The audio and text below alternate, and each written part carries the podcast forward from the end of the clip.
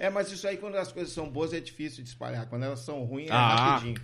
Ela bate rapidinho, né? Por isso que existe Pod Soul, pra gente falar das coisas boas, das histórias. Isso aí. Quem é o Ayala? Vamos começar. Lá, lá, lá, lá. Quem é o Ayala? Ninguém. Ah, é pouca gente talvez conheça como Ayala, né? Atualmente até que não. Há um, tempo atrás, sim. A Arisca é mais conhecida, Sim. com certeza. A Arisca Mel, o personagem foi criado para todas as idades, né? De pegar dos pequenininhos aos, aos idosos. Mas o Ayala, ele surgiu como DJ mesmo, né? De um tempo... ah, Oi? Puxa. Ah, tudo. É. Mas, Não, mas é o, pro- tudo- o primeiro programa de mímica. É. De, de- é, você entende assim.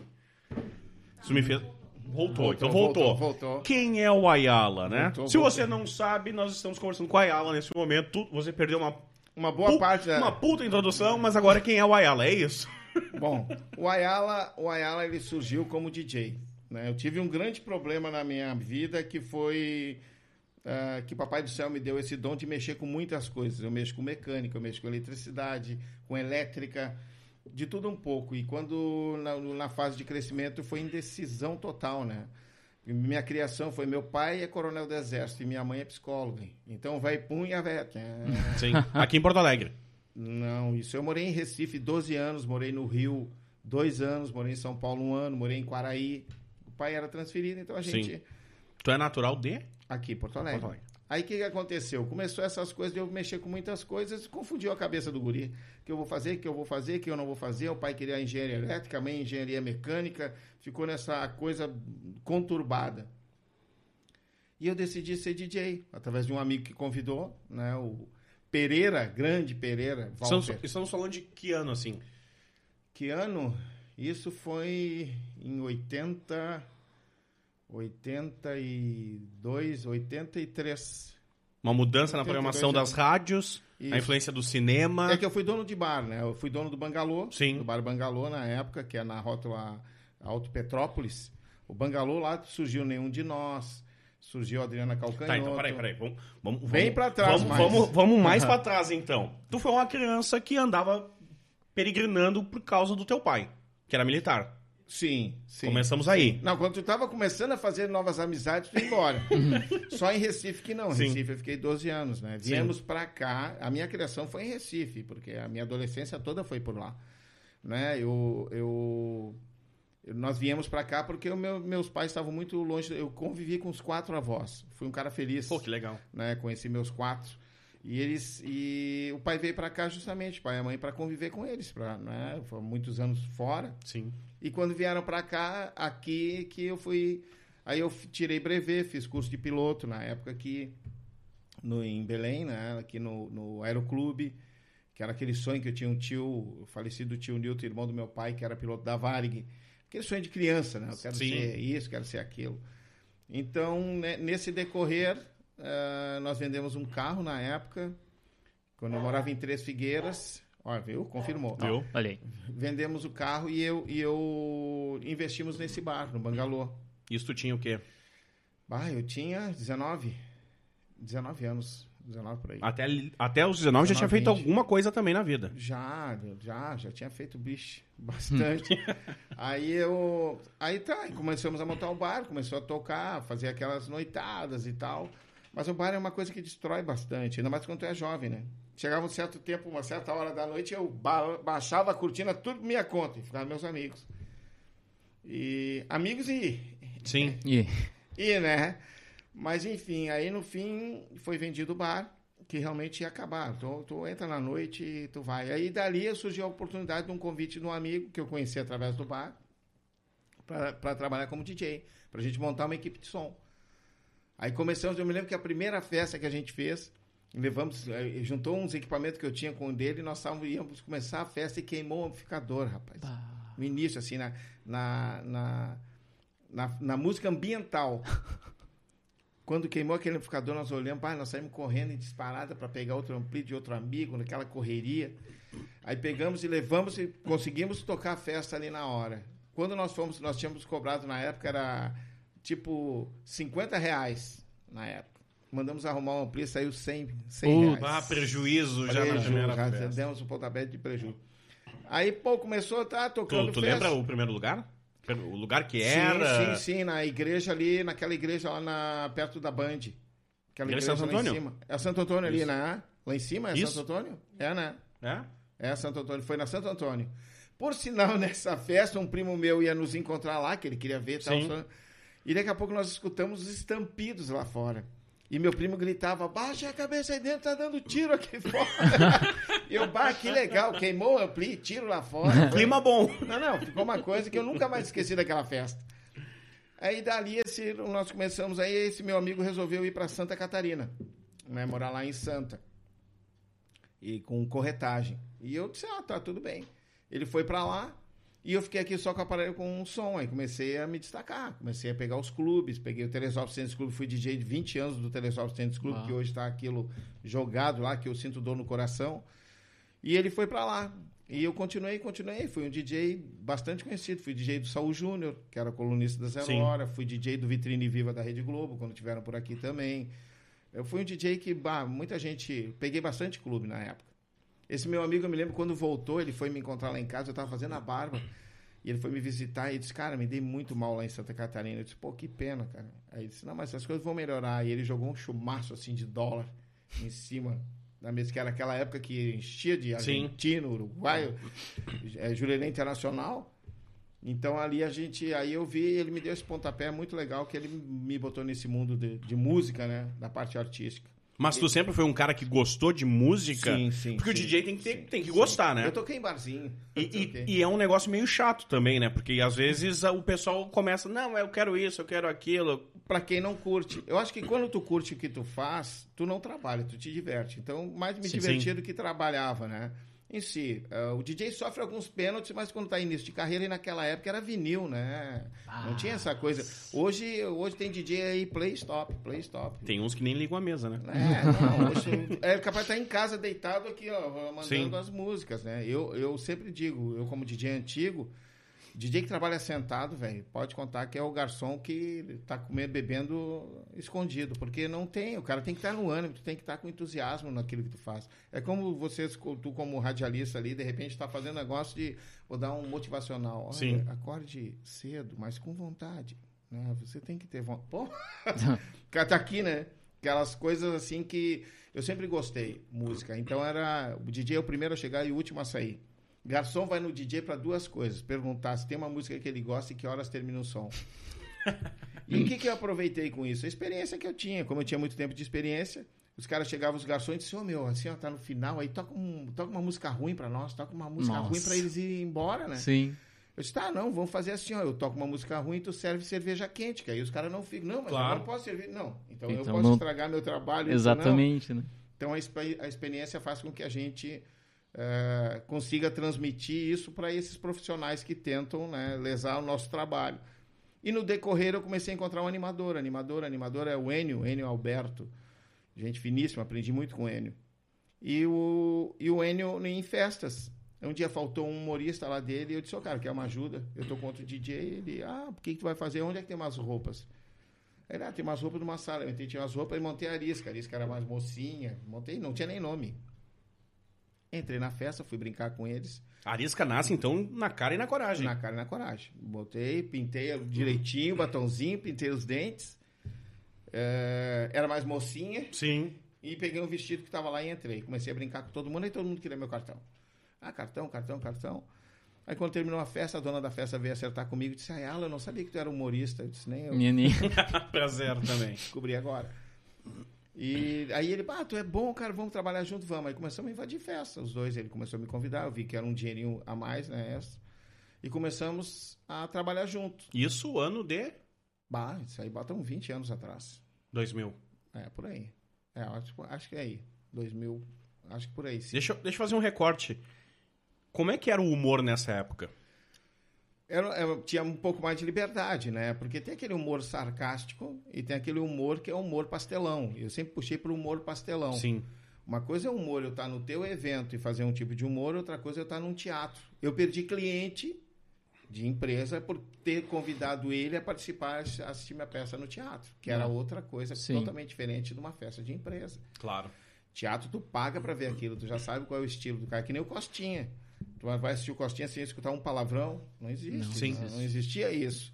Então, mas o humor a gente tinha um pouco mais eh, de liberdade. Eu sempre mando um recado até pro pessoal desses dos mimimi, porque nós mais antigos, eu aos 58, é, é que é, é, muito, é muito processo em cima de muita banalidade também, sabe? Tem coisas, tem, tem a maneira de se expressar, a maneira de tu atingir a pessoa uh, com arrogância, né? Ou ofendendo.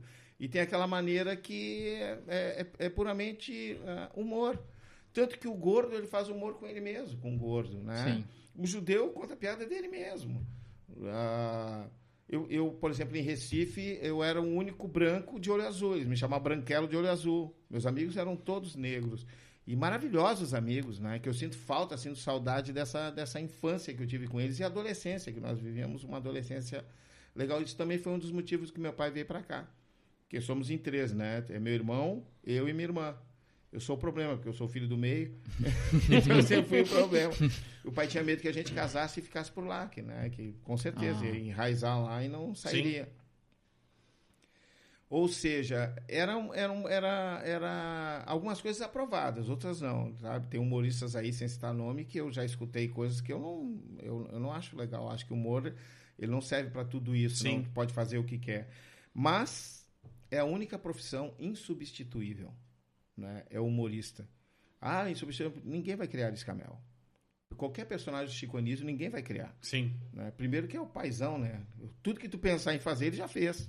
Se tu criar qualquer personagem. E ninguém substitui ele. Assim como ninguém substitui a Ariscamel. Ninguém substitui o Jair Cobb, o Guri, ou a Luana Soft, ou o Paulinho Micharia, André Damasceno. Ninguém. Tu pode te inspirar. Pode se inspirar, mas é insubstituível. Sim. Né? Tu pode inspirar, criar outro personagem.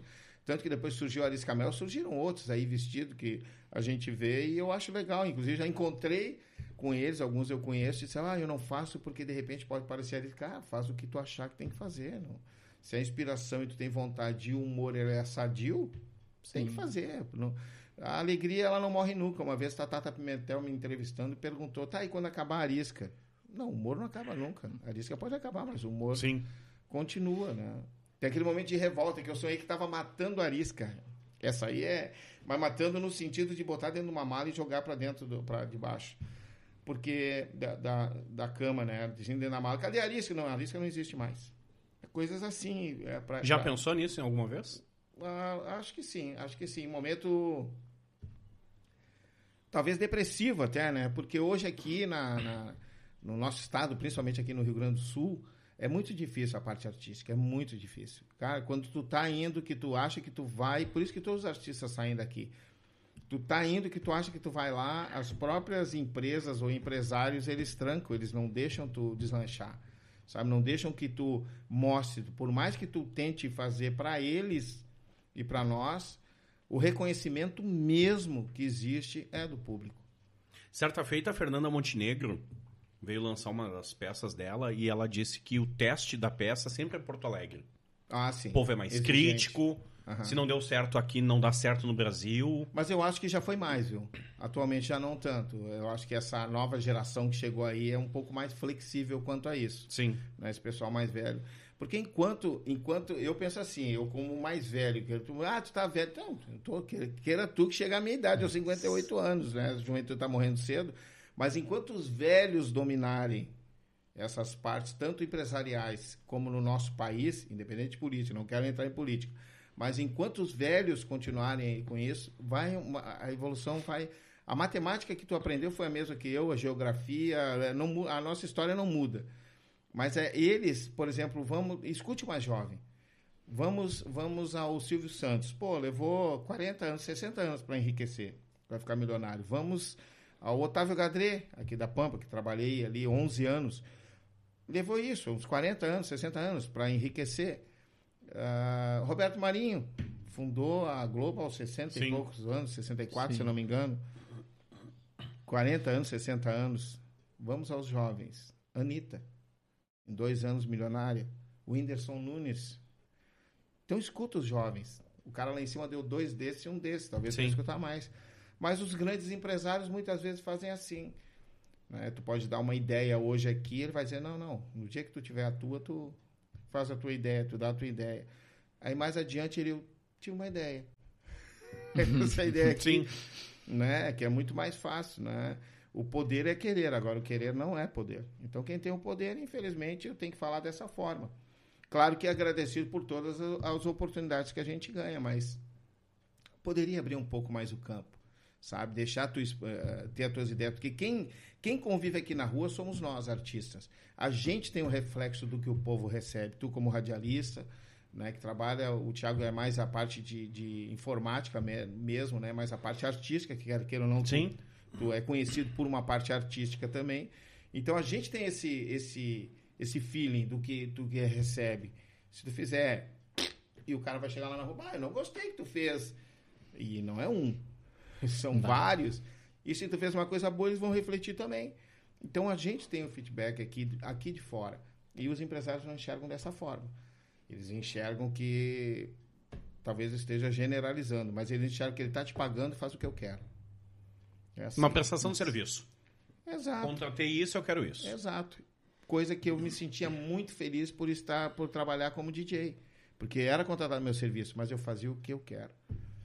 E o público dançava. Eu fui um belo DJ, modéstia à parte. Mas assim, ó, se muita gente, até hoje, falam das minhas festas, assim, que cresceram, hoje são mães, e disseram, ah, tu fez meus 15 anos, não me diz nem a tua idade. Nem tua idade. Não me chama de velho assim. É, mas eram outros tempos e tudo, mas eu me dediquei a isso. Eu sempre fui um cara que me dediquei 100% quase da minha vida de, de profissional, assim, para as empresas. E te confesso que hoje falei para vocês em bastidores que eu não me, não me dedico mais 100%. Não me dedico porque eu estou esquecendo muito de mim. Sim. Eu começo a esquecer e tu tem que te valorizar no sentido de saúde.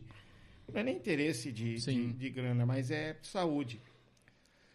Primeiro que as grandes emissoras também recebem muito, né? Não é uma, uma coisa que é, Não, eu sou encantado das pessoas que nos assistem, nos acompanham, achar que todo mundo vive num. para São Paulo é diferente. Sim. Pega um artista daqueles lá que já é mais antigo, que, né? E, Mas é, mas é o exemplo que eu uso no rádio. Pô, ganha bem em São Paulo? Sim, ganha bem o Emílio. é, Não o cara que tá no plantão da madrugada da Jovem Pan. Não, hoje Esse- tu pega lá o, o Esse próprio que fazia lá o, o. É o Carlinhos, é o mendigo. Sim. Ah, todos eles ali, o próprio Bola, todos eles não ganhavam grandes coisas. E aqui na real tu ganha no Merchan, é aqui Sim, fora, é na- na- nos eventos aqui fora, assim como eu ganhei, né? E eu sobrevivo até hoje por isso. Eu sou um cara que, eu, como diz meu pai, não morreria de fome, mas uma coisa eu sempre fiz, eu nunca desisti.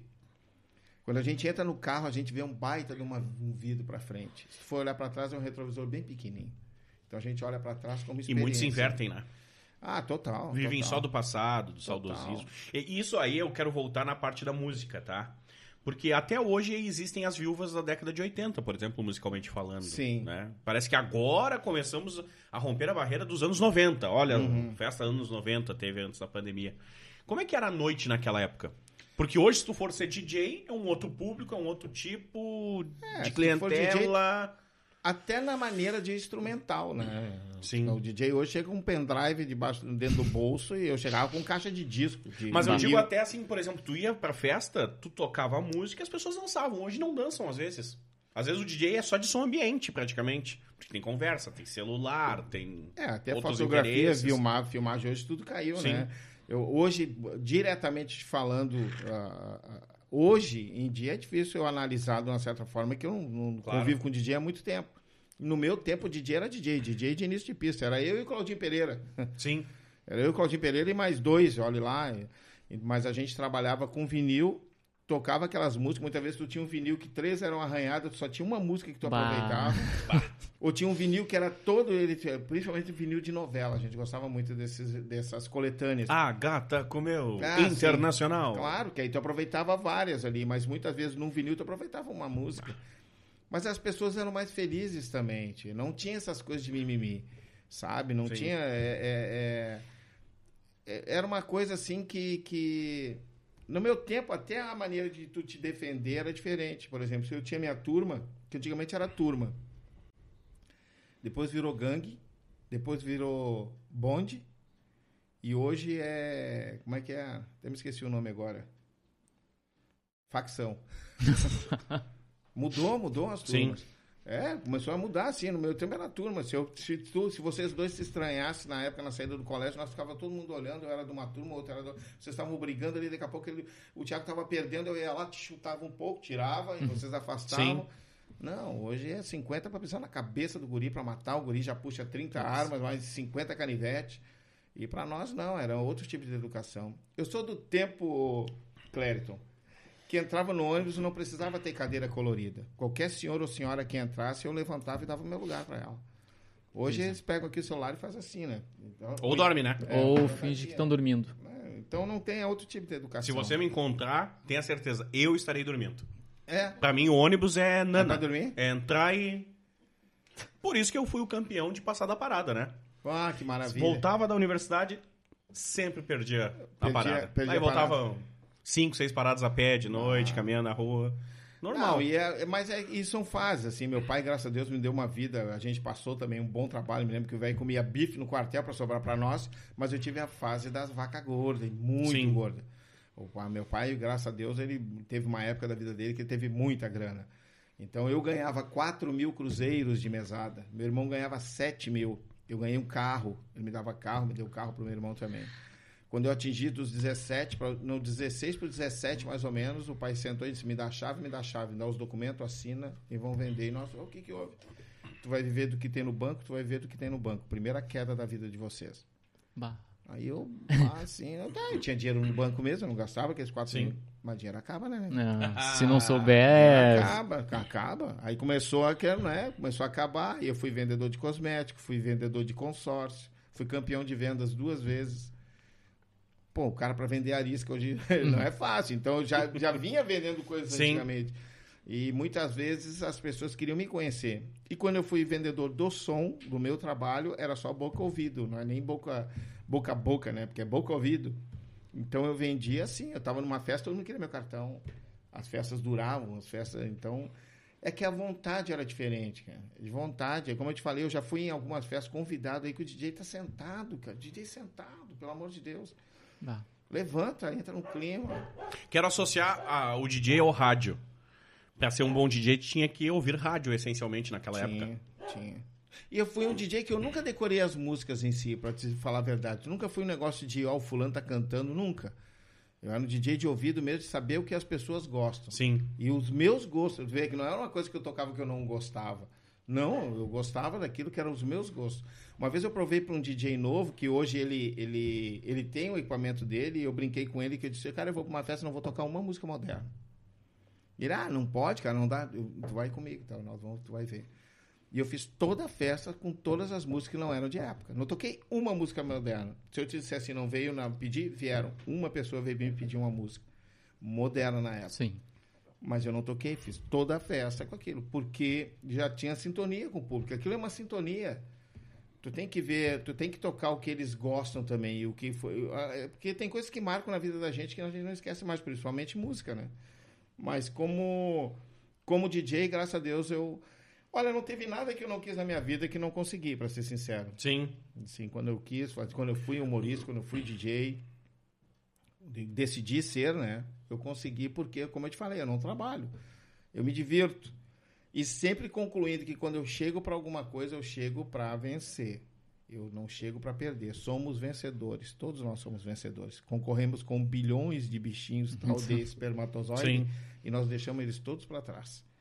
Tá certo que tu era mais magrinho, mas tu deixou Muito. eles muito, mas tu deixou eles todos para trás. Então nascemos vencedores. E as pessoas muitas vezes ah, se abatem, ficam abaladas com alguma coisa que perdem, mas tem coisa que tu não perde, tu te livra. E muitas vezes as pessoas ficam abatidas. Eu tenho, eu aos 58 anos, mas quando eu era jovem, eu tenho corrida, medalha de corrida de 50 metros, 100 metros, salto de altura, salto de distância, basquete, voleibol, handebol, futebol de campo, futebol de salão, judô, tudo eu tinha medalha. Porque eu parava na raia que eu ia correr, eu olhava para um lado, olhava para o outro e dizia: vocês são muito fraquinhos. Eu pensava na minha cabeça: eu sou o melhor aqui. E a gente tem que pensar assim, sem pisar em ninguém. Eu sou o melhor, eu tenho que dar o melhor de mim. E era explosão, né? Pum! E eu olhava aquela medalha, aquela taça e eu queria aquilo para mim. Eu quero, eu quero aquela medalha. Motivação era. Era muito, muito. O cara, quando ganha um troféu, ganha. Aí ele não ganha o troféu e faz assim, ó, ganhei, sou campeão. Ele faz assim, ó, sou campeão, tô primeiro. Eu, Sim. Atitude. Quem quer 10 mil reais? Ninguém vai te ver. Atitude. Eu, eu. Tem que te mostrar presente. Eu. Então eu sempre fui um cara de atitude. Quando eu entrei, entrei para isso. A própria Alice Camel, quando entrou na época do, da, da Pampa, era um personagem foi escolhido para estar ali para brincar e tudo. E hoje as pessoas ah, ficam muito linkadas nisso, que a Alice Camel é estúdio Pampa. Graças a Deus eu fiz o meu destaque ali. Porque a Alice Camel é um personagem justamente aquele popular. Sim. Ela fala o que tu queria falar. Mas voltando um pouquinho, como é que Aris Camel foi parar no, na TV ou como o Ayala foi parar na TV? Pá, isso aí foi, foi boa pergunta, Tiagão. Isso aí foi assim, inesperado. Eu criei foi pouco tempo, porque eu fiz um evento com o Enio, esse meu amigo. Nós fizemos. Que época o Olívio era governador? Foi governador? Foi eleito 98, 99 e 2002. 2000, é, por aí, 2000, é, por aí, foi 2000 mais ou menos, é. Porque nós fizemos no Plazinha um evento convidado que era um negócio de comércio. E nós fomos convidados, eu e o Enio. E lá eu fiz um, nós fizemos Charlie Chaplin, a Mímica. E quem estava lá era o Sérgio Stork. O Sérgio assistiu, gostou e veio me procurar. E disse, ô cara, eu quero um cartão. E eu já tinha dado todos os meus cartões. Bah. E eu, bah, não tinha. Aí tinha um amigo meu que tava filmando, eu, bah, me presta teu cartão. E anotei atrás. Disse, esse cara vai nem me ligar, mano. Anotando atrás o cartão do cara. Ele pegou e levou o cartão. Tá, depois de uns dois dias me ligou o Paulo Borges, o homem do tempo. Aí o Paulo me ligou e disse, ó, o Sérgio te viu e tal, pá, queria te convidar pro Bom Dia Rio Grande. Assim, aí eu tá. Aí eu fui lá, que horas é? Seis horas da manhã eu era DJ. Ah, Não, quatro horas da manhã. Era quatro horas da manhã, eu tinha que estar lá. E eu, não, vamos embora. Aí me arranquei pra lá, fiz o Bom Dia. Eu tenho a foto da primeira vez, do dia da Alice Camel, é bem legal, eu tenho guardado isso. E dali ele começou a convidar. Começou a convidar. Em dois meses apareceu um teste pro programa do Ratinho. Foi rápido. E esse meu amigo N, vamos, vamos, ela, vamos fazer, vamos. Aí nós fomos aqui no SBT. Cara, eu cheguei lá, eu acho que era umas 8 da manhã. Eu saí de lá, era quase 5 da tarde. Bah. Uma seleção, assim. E eu me lembro que quando terminou, quando eu vesti a Arisca, tava o Zezinho, que era produtor do Sim. Ratinho. Ele, sentava mesa, ele saía com o braço cruzado, o que que tu faz? Ah, eu conto piada. mano. E tu, o que que tu faz? Ah, ele ia assim, sabia? Uhum. Sei lá, se eliminando. E tu, Vocês vão se vestir? Eu se vou. Tá, então se veste ali. Aí eu fui me vestir. Ah, cadê a identidade? Eu fui dar. Não, não, só a dele aqui. Que tava junto comigo, né? Ah, me vesti. Quando eu me vesti, eu botei a cabeça, tava as mesas, assim, selecionando. E eu já vesti a Alice, quando eu botei a peruca, deu, incorporou o bicho. Ah. E eu, ei, tch", dei um grito aí, eles olharam tudo. Eu quero esse bonitão, esse primeiro aí. O resto eu não quero, ele é que manda. E ele segura esse cara que eu quero filmar. Aí ele entrou, pegou uma câmera, começou a filmar e eu jogava com a boca, Sim. Sim. E o cara se encantou, disse, não, não, ah, e eu disse, ah, tô selecionado, vamos ver.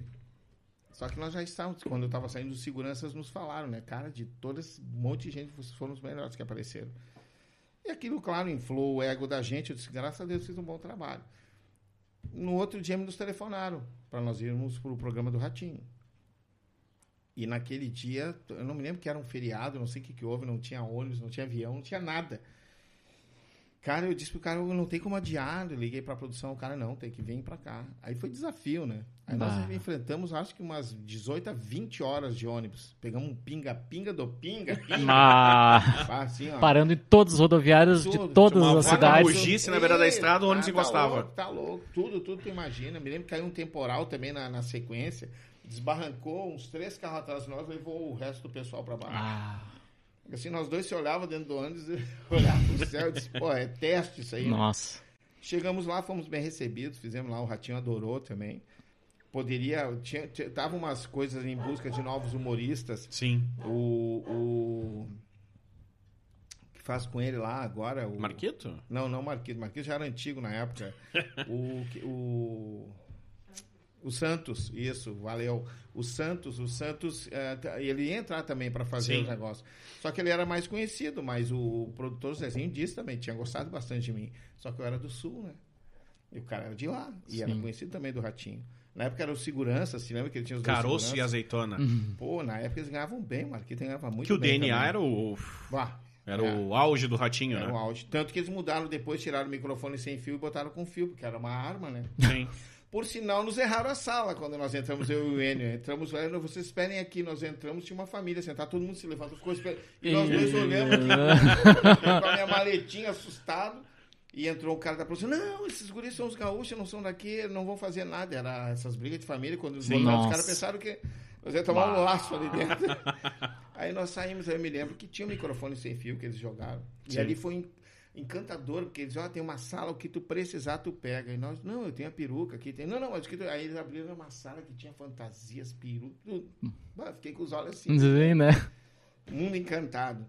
Aí entramos, brincamos, gostaram muito. Por sinal, o Zezinho até deu dica, olha, se o Ratinho chegar, não fica muito na babação de ovo com ele, não fica assim. Eu disse, ah, não é meu estilo. Ele disse, não, não, não fica, ele não gosta. E tu vai te queimar, não, não, não te queima. Pô, o cara deu Sim, ali, então deu. o cara gostou de mim pra me dar dica, né? Então foi muito legal, foi uma experiência. Participei do Zorra Total também, né? Na época, quando eu fui chamado por um, por um produtor para apresentar lá. Foi bem bacana.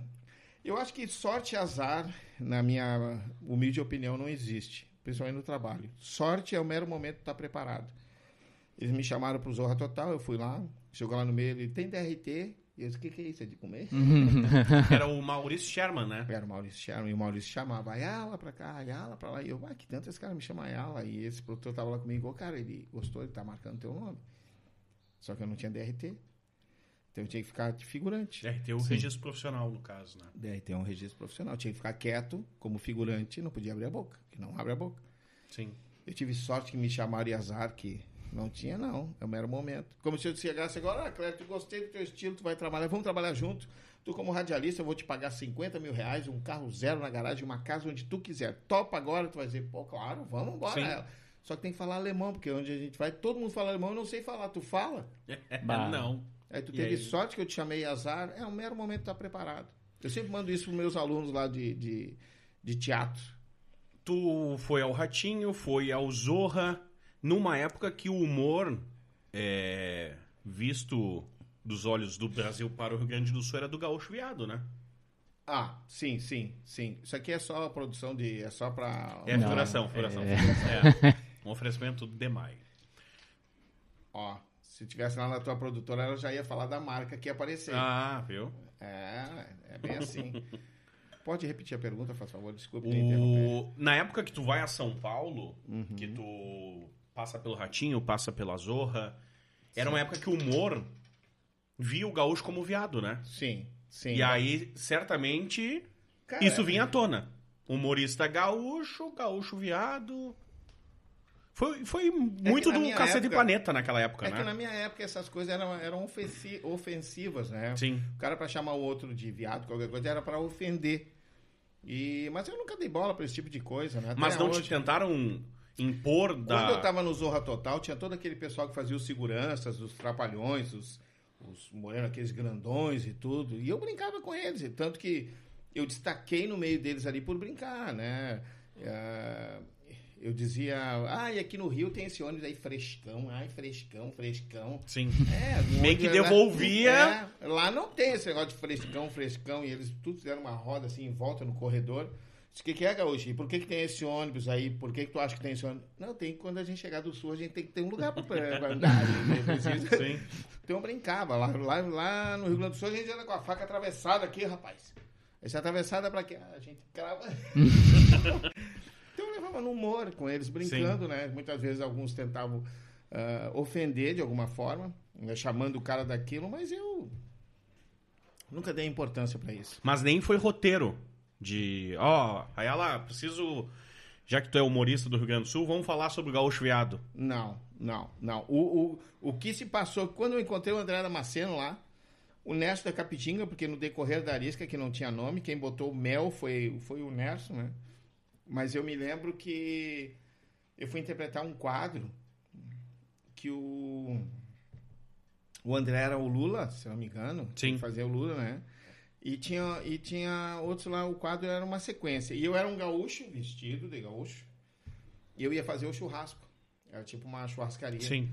Só que os caras botaram a grelha e botaram os espetos em cima da, da grelha. E eu olhei aquilo, ah, mas o espeto de onde? Ó, Fica quieto. Deixa assim, então. Mas eu olhei aquilo, pô, mas é nosso tradicional, os caras botar uma grelha, botar um espeto em cima Sim. da grelha, mano. Aí eu fiz, né? Como os caras queriam fazer, mas foi assim, o, o- o- um pouquinho, faltou o estopim, mas eu não é assim. Mas era um quadro, eu ia. Maurício Sherman é o que mandava. Entrava lá os, os, os, os contra, tudo, os contra-regra. Muda, aí lululu, mudavam tudo, arrumavam todas as coisas. Todo... E nós todos ficava ali uma hora esperando. Entrava o Maurício Sherman. 50 pendurado. aí ele entrava e. Isso aí tinha voz grossona assim, esse tripé tira daqui e bota pra lá. Aquele sofá arreda. Aquela caixa som sai de lá. Pô, os caras ficavam, olha, arrumando tudo aqui pro cara entrar. Por que, que ele não entrava antes e, ó, bota isso aqui, bota isso aqui? Sim. Deu. Aí eu, são coisas assim que não dá pra entender essa hierarquia de- e as pessoas esperando, né? E eu ficava nesse intermeio brincando com todo mundo ali. Aí eu escutava das pessoas, eu era bem mais jovem também, ó, esse cara é engraçado, vai, esse cara é engraçado. E eles tentam te intimidar, né? Eu peguei lá fi- figurante, e o cara 20 anos, o cara tá- Vive da figuração. ele disse pra mim, ah, não adianta eu vir pra cá. Eu tô há 20 anos aqui, tentando entrar e não, e é difícil. Aí eu olhei pra ele e disse, pá, tu deve ser um bom ator então, né, cara? 20 anos tentando Nossa. entrar. Que eles tentam te Sim. escantear. E o cara que tava comigo contracenando, que era com a Viviane Araújo, ele sentou na minha frente e tinha um cara que vendia um cachorro quente, que era o quadro. E nisso, assim, ele parou na minha frente e começou a fazer careta. Começou a fazer assim. Eu olhei pra ele e Pra tentar te desarmar. é, e eu aqui olhando pra ele, né? Sim. Aí ele olhou pro cara que tava vendendo o cachorro e eu peguei o cachorro quente dele. Comi, aí ele foi, olhou, olhou pra mim e eu, bah, muito ruim, velho. Aí ele olhou pra mim e eu, pá, se eu perder pra ti, eu vou empatar com quem? Ah, E o cara começou a rir, né? O Sim. cara do cachorro. E ele, que que eu fiz? Eu vi os cortes da câmera. Era 4, 3, 2, 1. Só os cortes, já tava acostumado. O cara, 20 anos, não sabia os cortes ainda, cara. Aí quando os caras correram todo pra um lado, eu corri pro outro. Aí eu apareci sozinho no quadro. dá. Aparecia sozinho. Aí eu. A mágica da TV tem que saber como é que funciona, né? Só que se tu se sobrepõe aos outros, muitas vezes tu, eh, tu é. É que o prego de destaque vai, né? Claro. Sim. Tá, destaque, Os toma vão- calada. Não é bem assim, é assim mesmo. Tu falou que quando tava lá no SBT, tu olhou lá o armário cheio de coisas. E aí depois tu foi na Fantástica Fábrica, que é o Projac, então. Que lá é um mundo à parte, né? Não, é assim, ó. Mas eu te digo. Era, né? Porque agora a Globo tem o novo, né? O Não, a energia é muito completamente diferente. Eu me lembro que era uma energia completamente diferente, assim. Tanto que tu entra aqui no SBT, eu me lembro que eu encontrava aqui com o Homem Sorriso aqui da, da portaria, mas é a TV mais feliz, é a TV mais feliz.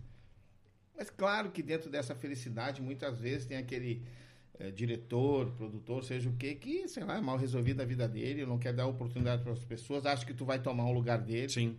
Eu nunca pensei nisso. Tanto que o nosso amigo, meu amigo, irmão, o Rogério Ock, eu levei o Rogério para a Pampa. Na época, na sequência, eu saí ele ficou.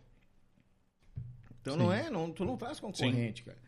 Eu acho que tu, tu, tu, tu- tu traz um complemento. Se o cara for bom, ele fica. Se não for, ele cai fora. Assim como dentro do trabalho. Muitas vezes tu pode indicar uma pessoa para trabalhar contigo, aquela pessoa não ser adequada e tu vai ficar com ela porque tu é amigo do fulano. Não. Não está produzindo adequado. Agora, se ele está produzindo e, e acha que vai produzir, só que se ele produz demais, tu não tem que pensar que ele vai tomar o teu lugar. E sim, tu vai te encostar, porque se tu é um cara, porque tem o líder e tem o chefe. Se tu é um líder, tu vai sentar e vai escutar ele. Que as ideias dele são boas, vão complementar as tuas. E aí é a engrenagem que funciona. É aquele pezinho. né? Sim. Só que hoje tem muita de chefe, não tem líder. O líder, o chefe tem medo. E o chefe chega ali, ó, tu vai arrumar aquilo, tu arruma aquilo e tu faz isso. E o líder vem cá, velho. Vamos aqui, ó, vamos. Arruma aquele ali, eu vou aqui nesse aqui. Faltou alguma coisa? Esse é o líder. E as pessoas têm medo de ser líder, não sei. Chefe, pra mim, dinheiro não é tudo, cara. Dinheiro. Eu já tive propostas de algumas coisas assim que, olha, não é. Na época até concorri à vereança para pedido, né, para complementar um quadro que precisava. Sim. E muita gente disse que eu não ganhei, não ganhei porque eu não queria, gan- não, não era o que eu queria. Eu não, eu não estava ali feliz. Até em casa, muitas vezes, né, a gente conversando, né, a patroa disse, ah, não, não, não é, mas vai melhorar a tua vida também, tu, tu ajuda as pessoas, tu vai me- melhorar para te ajudar. Mas não era essa parte política que eu queria. Então, não, não entrei também por isso. Né? Quando tu tem vontade, eu entrei sempre para competir e ganhar. Sim. sem pisar em ninguém, por competência mesmo. Vamos lá, destacar. né? E ajudando, ajudando. Eu tinha uma produtora de filmagem. Uma vez chegou um cara lá na ZEUP, que a minha esposa trabalhava lá na Associação dos Funcionários do Hospital da PUC, PUC e ela trabalhou uns bons anos lá. E eu tinha um cara que começou a filmar. Eu filmei muitos partos também lá, né? E chegou um cara que começou a, fi- a filmar e o cara me pediu umas dicas da câmera. Eu sentei na- lá na, na associação, na loja, e comecei a explicar para ele. Quando ele saiu, umas, umas duas colegas da, da minha esposa na época disseram: pô, mas tu ensinando teu concorrente? Eu disse: não, não existe concorrência. Existe assim, ó, quem fizer bem, sobrevive. Quem não fizer, cai fora Sim. Se dedicar, né, cara? Eu acho que a gente tem que se dedicar, justamente isso, planejar, meta, foco. Muitas vezes já disseram na minha cabeça, ah, muda, por que tu não sai então da parte artística, se tá difícil, vai para Não, é foco, cara. Eu sei que dá certo. E ela oscila, ela faz assim, ó. É, é o dinamômetro Sim. dos carros, né? Ela vai aqui, daqui a pouco ela vai, como toda profissão. Tem empresário que anda com Pra te manter vivo é assim o coração, né? No Exato. eletrocardiograma, né? Exato. Não, eu acho que tu tem que, tu tem que a cada coisa que tu passa na tua vida, tu tem que renovar e pegar por experiência. Tu pega aquilo ali, bota no liquidificador, o que presta, o que não presta, joga no lixo, faz a batida e toma ela e, e vira e vão pra frente. Quando eu criei a Arisca, não dá certo aqui no sul, o cara vestiu.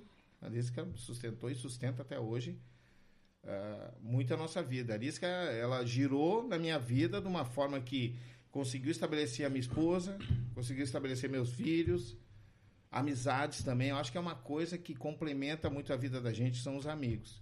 É a tua sinceridade, a tua honestidade, né? a maneira que tu recebe. Se eu fosse um artista arrogante, jamais eu conquis- conquistaria muitas coisas, né? Talvez nem estivesse aqui, Sim. né? Tipo, vamos convidar o fulano. Não, não, convida que o cara não vai vir. Primeiro que o cara já diz, o cara Sim, não vai já, vir. já tu coloca os, os contras antes dos prós da pessoa, né? É. Mas tu quer, ver uma, tu quer ver uma curiosidade? Eu te conheci não pelo Arisca. Primeira vez que eu te conheci foi por outro personagem. Pelo Chuvoso. Ah, é, o chuvoso, o chuvoso ficou um bom Olha aí, tempo. viu? Foi, tipo, a primeira vez que eu vi o Ayala foi fazendo mesmo? Chuvoso com Ba- Paulo Borges lá na Previsão do Tempo. Lá. Ah, isso mesmo, eu fazia pampa meio-dia. Exatamente. E aí tu gravava lá com ele e aí tinha que preparar todo aquele cenário lá da, do, do Ah, telão, lá da, do plasma. Aí eu preparava lá e olhava. Ah, olha aí. Chuvoso. É, que legal. E o e depois, depois que eu fiquei sabendo que tu também fazia o Ayala. a Arisca, a Arisca, no caso. o, o chuvoso, ele surgiu no Bom Dia Rio Grande, no RBS. Sim. Porque o chuvoso foi assim, ó, eu entrei na casa da minha irmã e tinha uma cabeça do chuvoso boneco. Eu chutei ela assim, sem querer. Aí eu peguei ela e comecei a brincar com o meu guri, era pequeno, Hum, meus ah. sobrinhos, e eu brinquei com eles. Oi, como é que tá? E eles começaram a rir. Eu brincando, eu digo, pô, tá aqui. Aí eu trouxe, eu preparei o boneco, pedi pra Teca, uma amiga minha que ela faz artesanato, ela fez o corpo do chuvoso, construiu tudo e eu levei lá pro Paulo e disse, Paulo tem esse bonequinho e tal. E o Paulo, pá, mas que nome, não sei, não sei o que mais, tudo aí. Quem botou o chuvoso foi o Paulo. Paulo, quem sabe negócio de chuva, então chuvoso, ó, chuvoso. Vamos botar chuvoso. Aí E ficou. Chuvoso era apaixonado pela Daniela Ungaretti. Sim. As mulheres, tudo é RBS, e o Chuvoso era apaixonado, né? E surgiu aí, quando a gente foi, quando o Paulo foi pra Pampa, que o Paulo entrou como deputado estadual, ele me chamou e disse, ô cara, vamos lá pra Pampa, vai lá pra Pampa. E eu bah, fiquei assim, vamos. E sou muito agradecido pela Pampa, porque o, o Otávio Gadressa, o Otávio lá e o pessoal todo lá me deu uma oportunidade de ficar duas horas no ar, mostrar meu trabalho Sim. sabe? Trabalha. Como toda empresa, a gente vai naquela. Tem coisas que a gente gosta, tem coisas que a gente não gosta. Mas sou muito grato pela oportunidade de ter mostrado meu trabalho e mostrar pro, pro povão, né? Que é um canhão, quer Sim. dizer ou não, a parte da televisão. Eu acho que tem que aproveitar a televisão e rádio enquanto é canhão agora. Porque vai cair. Isso aí vai cair, cara. É, em algum- Hoje, hoje as pessoas, isso aqui, como tu tava Sim. falando, fotógrafo, filmagem no casamento não tem, né? 500 mil, assim. Tem Sim, telefone tem- que Não, e a tecnologia do telefone hoje é superior, às vezes, à câmera que o fotógrafo, É, tá? O pessoal lá, importados do Turma, vou fazer uma propaganda, importados Opa! do Turma. Ó, eu ganhei esse telefone aqui, que é meu, meu patrocinador, é um Bison. Isso não é capa, é dele mesmo. Ele filma, fotografa debaixo d'água, no mar. Ele mandou pra mim, é, cai no chão, escambau. Eu digo, ah, é bem telefone pra mim. Então, me dá esse telefone. Sim. Então, hoje chegou essa tecnologia, que são quatro câmeras. E, Sim. Então, é, uh, sabe que a tecnologia vai tomando conta, daqui a pouco aquele ah, equipamento que eles têm todo hoje antigos, né? De várias câmeras e tudo, o cara usa um trocinho que. Agora, a Arisca é um personagem composto pelo Ayala humorista, mais o Ayala humor. Porque a caracterização é de um. Não, tá a- confundindo Arisca e Arisca. O Ayala, O Ayala- é o personagem. o Ayala que está dentro da Arisca. Não, e a Arisca surgiu de um nome assim, com 700 cabeças que não tinha nem nome. Dois anos sem nome. Lá vem ela, lá vem ela. Aí eu fiz uma- um evento em, em Alegrete. Olha o auge. 6 mil reais era o cachê. Era, Ah. era, Sim. era point, era estouro. E eu fui, só, só o produtor, eu fui com a minha caminhonete, gastou não sei quanto, só em litros. Mas resumindo, quando chegou lá, eu comecei a fazer o show e tinha uma mulher que, qual é teu nome? Aí eu, bah, não tinha nome, comecei a me afastar, né? E a mulher, mas qual é teu nome? E eu comecei a me afastar, me afastar. Daqui a pouco a mulher levantou no meio do evento, pô, tu não me disse teu nome. Eu fui andando e pensando. Quando eu cheguei pertinho dela, olhei ela, olhei o marido, disse, meu nome é Arisca. Arisca? Por quê? Aí eu me lembrei do tempero arisco. Sim. Você tempera e eu como. é o slogan, né? Sim. Aí eu olhei pro marido dela e disse, você tempera e eu como. Ficou arisca. Aí ficou bom tempo arisca e eu fiz um show com o Nesta Capitinga. Ele me convidou pro evento dele, né? O Pedro Bismarck. Sim. Eu fiquei na coxia, ele passava por mim e disse, não, ó, tem que ter outro nome, tem que ter um nome. Eu, deixa eu pensar. Nome tem que ter outro composto. nome. Aí eu pá, fiquei pensando, pensando, aí ele pá, voltou e disse assim, cara, ela é muito feia, mas ela é doce, ela é doce, ela é mel, arisca mel. Nove letras, tu vai decolar. Numerologia, né? Sim. Foi, deu certo. Nove letras eu decolei. Então foi uma coisa assim. Não foi um plano de entrar na televisão, não foi um plano de entrar em rádio, não foi. Não. Deus me deu esse dom. Foi como DJ, eu já trabalhava com o público, já fazia essa parte de, de, de agitar o público. E com a Arisca mais ainda. Mas dentro, quem me conhece antes e depois, dentro de, sempre da mesma humildade. Não tem essa de tu ser artista, não. Oportunidade. Cara, eu fui, teve uma época na minha vida que eu fui fazer ação beneficente precisando de ajuda. Tipo, a, a patroa entrar dentro do carro e disse, amor, a gasolina dá pra ir e voltar. Então vamos, vamos. Sim. Mas tu tem certeza que ela é mais pé no chão, né? Já fazem 34 anos que a gente tá junto, vai fazer 35. Fez um patucão pra mim, não é possível. Ela, um- ela disse que eu fiz pra ela. Mas ah, nós fomos lá, quando eu desci do carro, o cara veio chorando, assim, a comunidade chorando que eu tava lá. Eu fui me vestir, vai na minha casa, fui me vestir na casa dele. E ele, tudo que tu imagina de bom da casa dele, ele baixava pra mesa pra nós. A gente vendo que não tinha, não, não, não precisa. Mas só por eu estar lá. Aí quando eu virei pra ela, eu disse, não vale a pena. Olha o que vale a pena. Então isso aí é uma coisa que não... Assim como eu fiz o projeto das bicicletas, da bicicleta para as crianças e tudo, resgatando, tomando tempo ali de fazer, mas era uma terapia para mim. É muita coisa. Se tivesse apoio, daria para continuar. Mas a pessoa, pai, eu te dou a bicicleta, tu não vem buscar, é lá em Sapucaia. Outra é lá em. Só voltava a ser em Jurerê Internacional. Aí tu tinha que buscar ca- com a, com a caminhonete, tudo. Aí eu cheguei lá no posto de gasolina, pô, me ajuda, é um patrocínio, teu cara, 100 pila. Ótimo, já ajuda, né? A Sim. gasolina vai faz tim, Sim. mas já ajuda. No outro mês que a pessoa, pô, não tem uma ajuda, ah, tá difícil as coisas e tudo.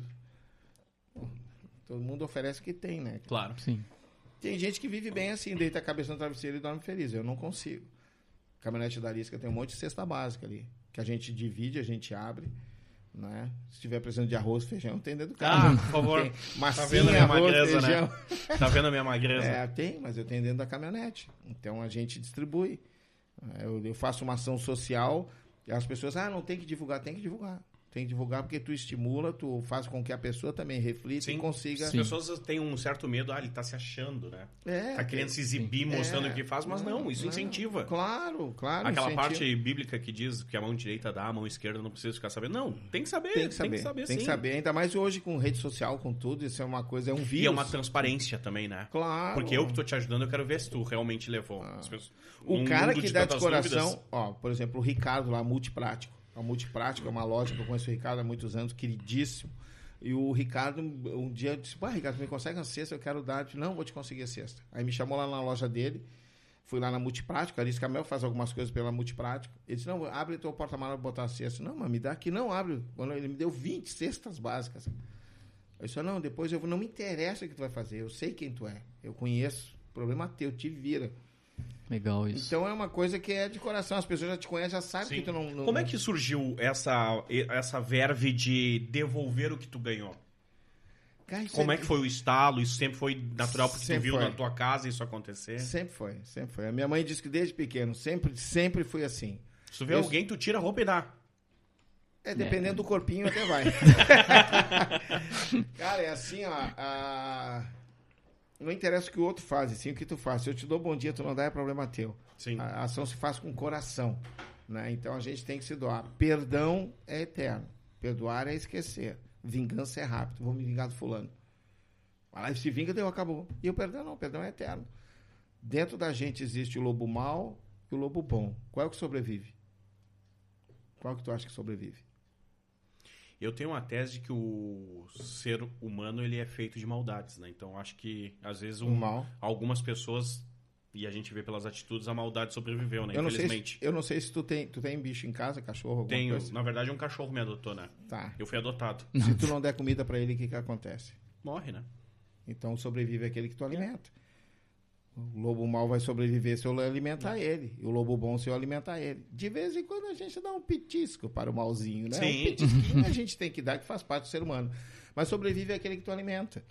E quanto mais tu so- alimentar o lobo bom, mais ele vai ser. Não interessa o que o outro faz. O lobo, o, o lobo mau, ele age de uma forma vingativa. De tirar o pino da granada e jogar. Como se eu chegasse e tu falasse alguma coisa do Thiago e eu chegasse pra ti, ó, Thiago, tu viu o Clérito falou isso de ti. Chegar pra ti, não, fala mesmo, Sim. tem que falar.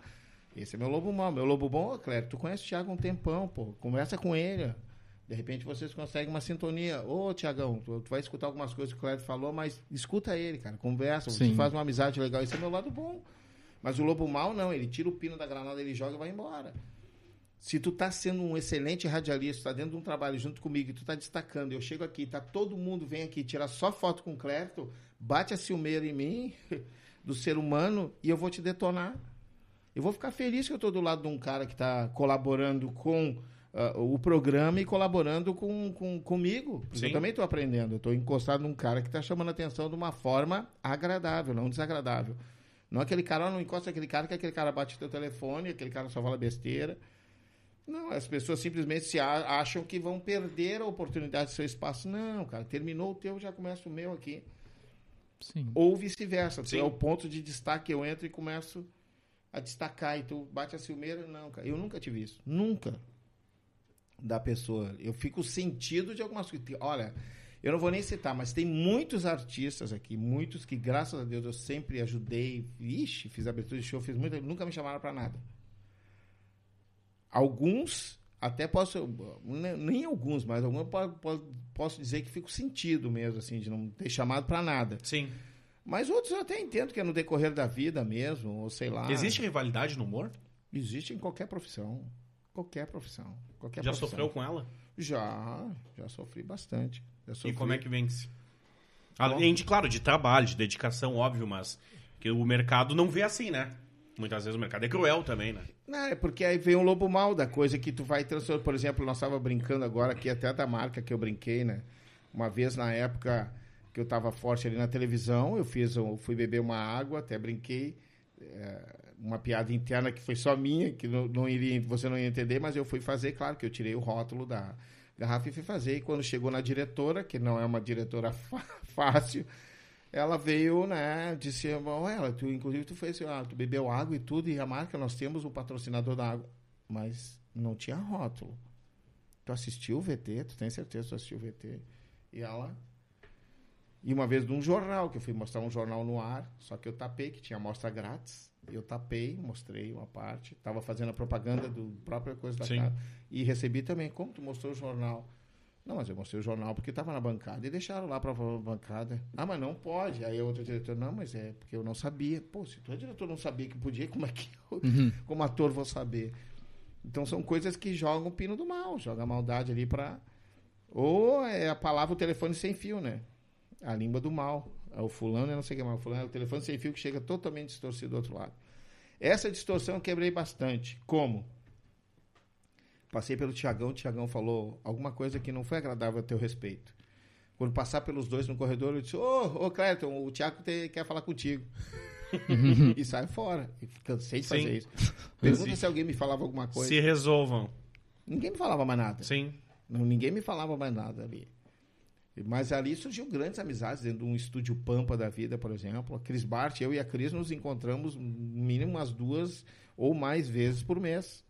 A gente não fica projetando, mostrando tudo, mas a gente se encontra direto. Sim. Mas é. E, e a amizade fortaleceu muito mais fora do estúdio do que lá na época que a gente convivia. O Que que era um, pouco. que era um, programa sem. É, sem Sem assim, ó, roteiro, né? é, É. não, e eu digo, o tamanho que ele tinha, né, dentro do Sim. estado era muito. imensurável. muito. Até cara. hoje. É, Até Não hoje. só do tamanho dentro do estado, o tamanho, eu digo a duração do programa também, porque é um programa de Também. três horas e ela vai. Começou com uma, né? É. Quando eu entrei, tinha cinco meses de programa. E foi Que era de- tarde ainda, né? Era, nós gravamos. a- É, Não, não, o programa não era tipo quatro da tarde, Ah, né? Na- Quando eles sim, quando eu entrei já não era. Ah, já à tinha tarde. ido na madrugada. Já tinha ido. Era- tinha cinco meses de programa. E eu me lembro que foi no decorrer quando me convidaram, que eu fui. Alguns colegas receberam legais, outros não, não receberam muito agradável.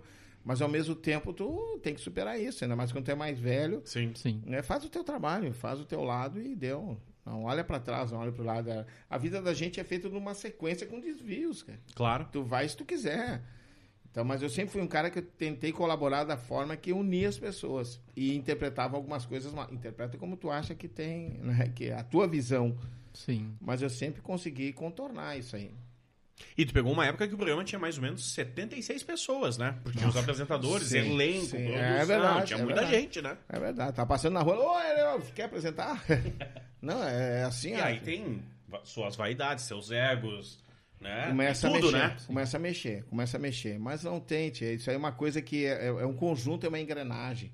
A equipe ela é formada disso. Né? As pessoas se inspiram como se fosse um futebol, cara. Tu não vai jogar sozinho, cara. Tu não vai conseguir fazer gol sozinho e defender. Então joga, Sim. joga. Precisa de um joga. time, né? Sim. Claro, é a confiança, né? É aquela confiança do trapezista. Pô, o cara tá de cabeça para baixo, vai te segurar, velho. Se não se não segurar, Se não tu vai cair esquece, Sim. né? vai cair. Mas as pessoas não pensam. Por isso que circo chama-se família. Uma, uma parte legal do, do, do personagem é o timing, né? Saber o tempo certo da piada, da brincadeira. Como é que é esse controle? Porque na TV é bem diferente de estar num show, né? No show tu tá vendo a reação das pessoas, Ah. estão sorrindo, estão interagindo contigo. E na TV? Papai do céu dá dons pra gente que inexplicáveis, né? Eu sofri, sofri, entre aspas, isso aí desde a época de colégio. Sim. Sai da sala. é, bum, é, sai da sala. Então, uma nítida que eu me lembro, era, eu tinha uma professora que eu tinha uma guria que eu tava conversando na sala de aula, conversando, conversando com lá. O Ayala, lugar de namorar é lá fora. E eu era guri, gurizate. E eu, por que? Tá com ciúmes, professora? Fora da aula. então eram as coisas assim, e aquelas respostinhas de piada. Então, a Alice Camel. A Alice Camel, quando surgiu ali, era uma coisa pra você largar ser um palhacinho ali dentro, Sim. brincando. Quebrar o gelo. É, só que é, o personagem, claro, a gente vive aquilo ali, vai, tu vai, tu vai moldando ele de uma certa forma, que ele é popular, né? É uma mulher de uns peitão, desdentada, fala o que quer, quer todos os homens, e o homem que quer ela, ela não quer. Sim. Louca, é louca, né? Ela quer todo mundo. Aí o cara se interessa, ô meu amor, não, não quero. Né? Então são coisas, eu fiz Parada Livre, eu fiz pô, mais de 10 anos, convidado pela Parada Livre, lá, grandes amigos eu tive ali. E uma vez eu fiz um show pra eles e desmontei, fui desmontar no, no, no camarim, tava desmontando, quando eu desmontei, que eu botei tudo. a- Aí as bibas tudo me olhando assim e fez, tu é hétero. eu digo, sou hétero. E muitos me conheciam ali e não sabiam que eu era hétero. Eu disse, mas independente se o cara é hétero, não, eu sou humano, cara. Sim. Sim. Esse é o principal. O principal da gente é justamente é colaborar. Sabe? Eu sou um cara que eu perdoo fácil. Né? Totalmente diferente da minha esposa. Totalmente. Vai, aquela ali, quando ela cria o negócio, velho, deu. Deu. Ela exclui. Ela, ela consegue excluir da vida dela de uma forma que eu não consigo, mas ela consegue. Ela exclui assim, por exemplo, tu fez aquele mal. Eu ainda contorno e eu tenho certeza que eu consigo resgatar o bem. E muitos eu consegui. Eu fui lá no fundo para pegar a mão Sim. e vim. Ela não, ela corta aqui, se tu for segurando a corta, ela corta ainda para ti. Não, sai, não chega, chega perto de mim. Né? São talvez por isso que a gente esteja tantos anos juntos. Mas é, é- é- Assim como ela, tem outros amigos também. Tu não é Deus. Tem um amigo meu que diz: Ô mago, o mundo tá cheio de bonzinho, tu tem que ser mais mal. Mas eu não consigo, cara. Tá no cara. Sim. Tá nisso aí. As pessoas que me fizeram mal tiveram seus motivos por aquilo, né? Quando eu, eu tive o meu primeiro processo trabalhista como DJ na época, quando me tocou um DJ, né? Que eles viram fortunas que eles achavam que iam ter. E eu passei uma conturbação na minha, na minha cabeça, no meu coração, passei um horrível, não entrava serviço, eu- aquela coisa só pensando. Quando eu botei na. Aí esse meu amigo me balançou, para de falar nos caras. Aquilo quando eu livrei da minha cabeça, que eu perdoei os caras, encontrei ele na frente do elevador, assim, eu. Eu perdoei o cara e aquilo abriu o campo para mim. Porque é, a vida é muito rápida. São segundos que passam. Ó. Se podemos voltar a começar o programa todo de novo, já é outro tempo. Exatamente. Já mudou aquilo, já passou. Não volta mais, velho. Um segundo, dois segundos, não volta. Ó, tá passando. A Terra tá girando, nós estamos brincando, nós estamos rindo, Sim. debatendo e a Terra tá girando. Tá passando. Eu tô envelhecendo, tu tá envelhecendo. E assim vai passando o tempo. Aí cada vez que tu for pensar em fazer o mal, eu acho que vai para um catálogo lá. Do... Ó. Se eu disser não tenho mal, tenho, devo ter feito mal. Eu faço show no presídio, pra te ter ideia. Presídio feminino, oito anos eu fiz show ali, né? E eu digo pra elas, olha, eu já fiz algumas coisas mais, mas a de vocês foi pior. Então vocês estão aqui. Gostei tanto de fazer o show que espero encontrar todas vocês ano que vem de novo aqui no presídio. Nossa. É, mas aí mais vem a satisfação. E já recebi críticas por isso. Ah, tu vai fazer para aqueles bandidos? Pra... Cara, eu vou amenizar, eu vou fazer rir, né? amenizar, esquecer um pouco da, da maldade. E tem gente que cai ali de, de mula mesmo. Sim. né? Sim. é. Tu, tu me dá o gancho de pensar e te perguntar, claro, como é que é fazer os outros sorrir quando por dentro tu tá baleado? Porque certamente já teve um dia teu Já, que, não, que é não aquele dia que tu não dia. quer abrir a porta e sair de casa. É. Ou fases, Não, momentos, não, né? não tanto assim. A minha terapia tá nos meus carros. Tu brincou com carros Sim. antigos. Então, minha terapia é nos meus carros. Eu vou lá pro meu carro e monto meus carros, gosto de montar. Por sinal, compramos outro agora, um Santana 87, que agora já começar a mexer no bicho. E tem a terapia, né? O meu filho gosta disso também, os filhos. Mas ah, fazer humor assim é esquecer. É como o DJ que tu não tá legal naquele dia e tu tem que tocar para as pessoas dançarem. vira uma chave. É teu trabalho. Trabalho é trabalho. Lazer é lazer. Né? Então, ah, naquele momento que eu estou vestindo, que eu estou botando a peruca, que a Alice Camel está entrando, que o personagem está entrando, ah, tu tem que incorporar aquilo ali. É aquele motivacional. Tu já recebeu mensagem motivacional, tu nunca recebeu? Já recebeu. Aí tu começa a ler na metade, tu para. Sim. Tu já... Motivacional, pô, tu Sim. não consegue terminar. Pequenas palavras e gestos tu consegue contornar na hora. Eu já teve momentos que eu entrei. Já teve momen- momentos depressivos, mas a família também ajuda. Eu, a primeira vez, quando eu tive um momento, quando eu saí a primeira vez de rede de televisão e tudo, eu estava entrando numa depressão, porque a depressão ela vem sem tu sentir, né? É que nem colesterol, é sem sentir. E de repente eu estava em casa e chegava um amigo meu de anos que eu não via. Pô, o que tá fazendo? Não, vem aqui, vamos sair, vamos. Claro, aí a família, né, a minha esposa, a Denise, ligava para isso: Ó, vem, o cara aí tá mal, meu, vem. E eu nem sabia, mas Sim. a gente vai começando a deduzir: ó, como é que o cara não, o cara não aparece um tempo aqui, vem me procurar. Depois é que cai a tua ficha. Mas a terapia são os amigos e a família. Terapia são que a gente oscila, oscila, que a gente pensa um monte de besteira, pensa. Mas tem como reciclar. Tem como tu. É que o humorista ele não se reinventa, ele pega projeto antigo. Ele vai lá pegar projeto que está parado. Sim. E como eu falei, aqui as emissoras é muito difícil. Com essa oportunidade aqui que vocês estão fazendo, que muitas pessoas estão fazendo, está dominando outro campo. Que vai cair. Eu acho que concessão, cara, tinha que ser assim, ó, 10 anos ou 5 anos. Deu, acaba. Que nem cartório. Cartório tirou das famílias agora. Senão os caras ficam dominantes o resto da vida. As pessoas querem fazer, querem construir, botar coisas novas, e não pode. Não pode. Tu acha que não vai mudar muita coisa se esses grandes empresários e donos um dia eles vão morrer. Não somos eternos nesse mundo. Sim. E a pessoa só morre quando é esquecida, né? Quando tu é esquecida, aí realmente tu morreu. Essas pessoas morrendo, que tu pegue um Silvio Santos da Vitória, acho que não vai mudar todo o sistema. Quer ver uma coisa que é Porque ninguém pensa como o Silvio Santos, né? não, ninguém pensa, ninguém pensa em outra. Mas o Silvio Santos é, uma, é um cara. ninguém assim- pensa como o Silvio Santos, a gente tá usando um exemplo, o Silvio sim, Santos. sim. E tem pessoas que só esperam, e, e soa estranho isso que eu vou falar, mas só esperam a morte pra dar uma virada de chave. Tem 50 projetos que tu sabe que vai deslanchar Mas é que aquela cabeça pensante ali está e tu não pode mexer, né? Cara, mas é, depende, eu acho que é assim, ó, é a educação que tu dá. Por exemplo, vamos pegar, nem conheço a família e tudo, mas vamos pegar na época das casas tigre. Pô, lembra da Casa Tigre, que era na esquina na Zena, não sei se é tempo. Casa Tigre foi uma casa assim que. Pô, Moro em Porto Alegre há 16 anos. Não... não, ali na Zenha, bem na esquina. Ah, eu ali. nasci depois que já tinha Leroy Merlin. É, Eu sou jovem. Então tu é jovem, tu é da, da dessa. Eu não vi nem o Penta. Não. Não, Mas olha só, era uma casa que tinha um destaque. Geralmente morre os caras e tem os herdeiros. E vão destruindo a coisa pela, pela forma que pensam, Sim. pela educação, né? Que vai mudando os tempos. Mas, e essas pessoas, é que nem esses caras, eles vão morrer, vai mudar totalmente. A comunicação já está mudando, né?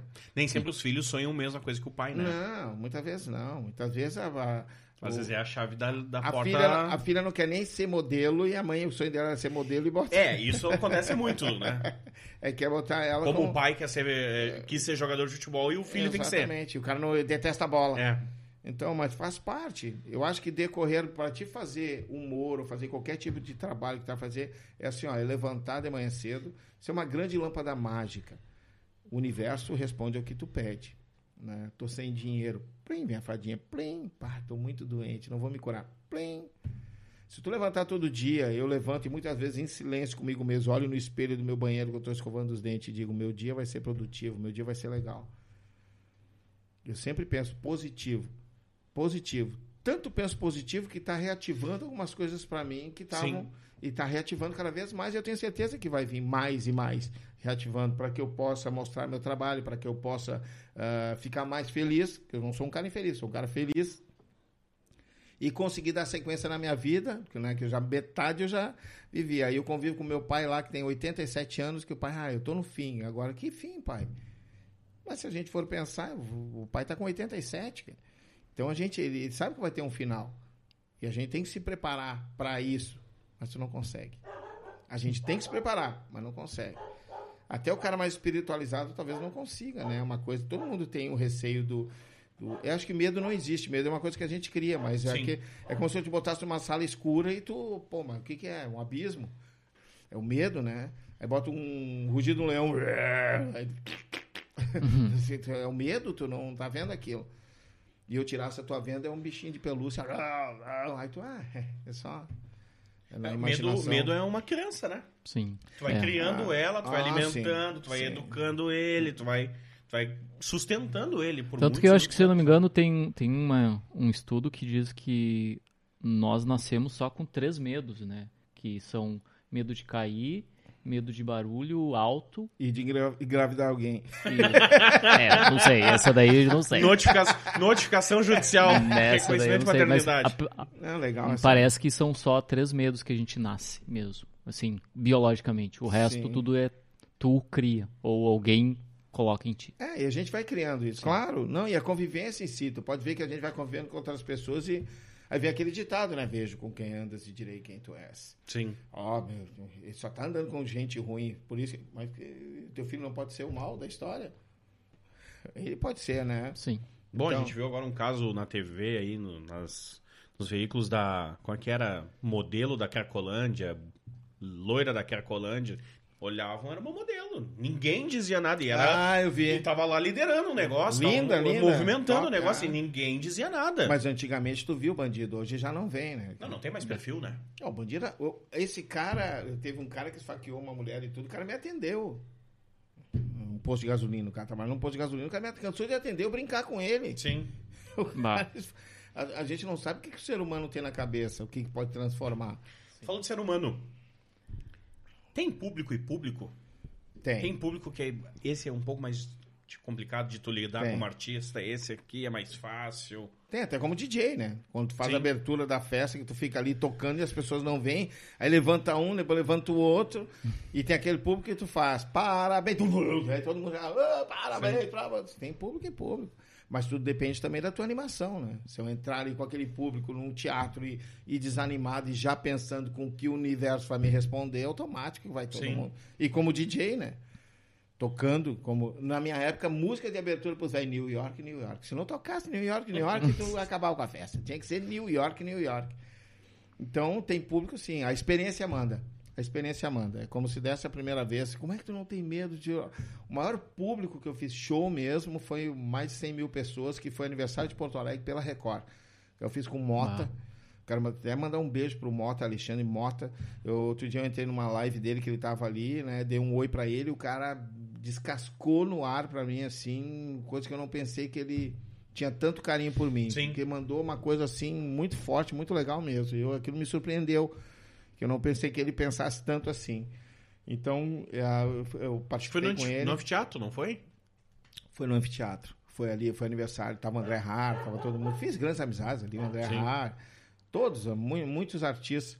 E artistas que são fãs da gente que a gente não sabe. Um, um que eu acho queridíssimo, o Serginho Moá. Serginho Moá lá em Gramado, eu tava lá, tava jantando, eu e a Cris e tudo, e ele parou, voltou e fez. Aí eu olhei ele, eu sou teu fã, hein, cara, gosto de pra caramba.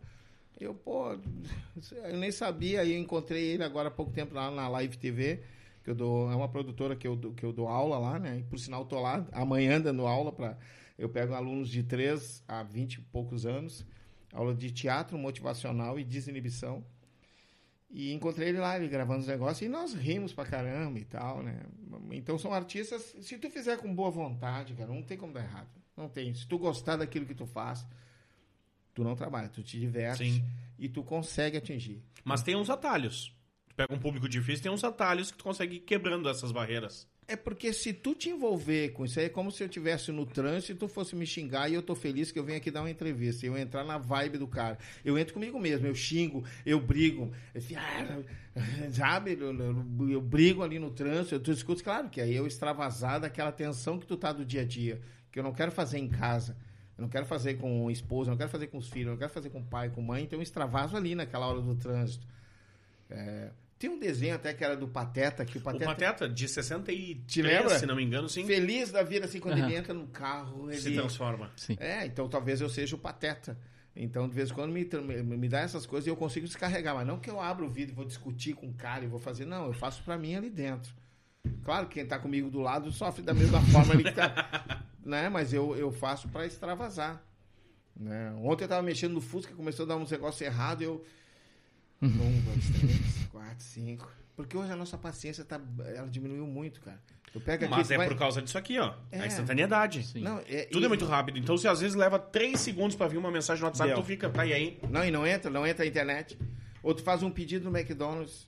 Tu tá lá no Mac, tu pede, tá demorando, né? O cara, pô, recém fez um pedido, meu. Sim. Não tem mais a paciência que tem. E a gente tem que adquirir essa paciência dos animais. Aquele gato que fica ali no rato ali esperando. Vou só esperar que ele vai vir. De 10 ele erra um. Aí nós não. É. Erramos 9. E meio. É, por aí, mais ou menos. 9 e meio. Acho que a dedicação é tudo. Eu acho que a amizade é primordial, são coisas além. A gente tem que projetar para o além. Nunca se sabe o dia de amanhã.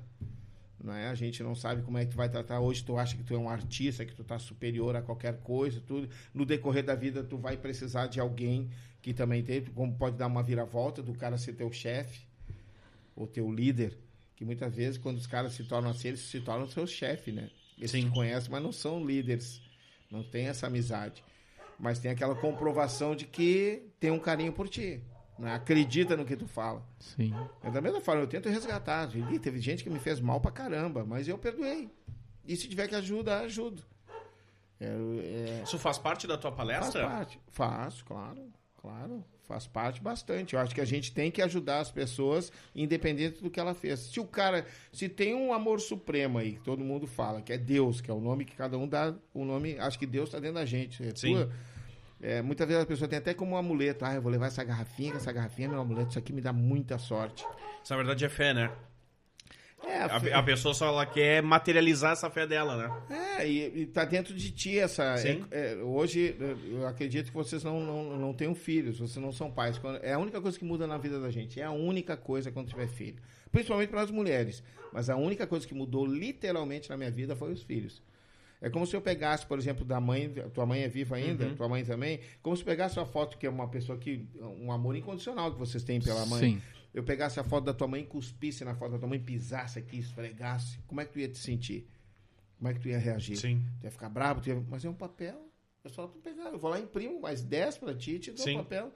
Mas o amor e a intensidade da energia que tu tem pelaquilo ali é tão forte que tu tá vendo ela ali. Ela é que nem uma muleta. Então, essa intensidade tem que ter pra ti.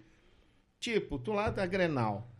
Tu, o cara for um gol do teu time lá, independente se for Grêmio ou Inter, mas ele for o gol, aí tu vai lá e grita, gol! Esperneia, discute com o teu amigo, uh, vibra tudo. Mas peraí, o time não é teu, a camisa não é tua, tão pouco salário dos caras, e quem fez o gol foi um cara que tu nem conhece.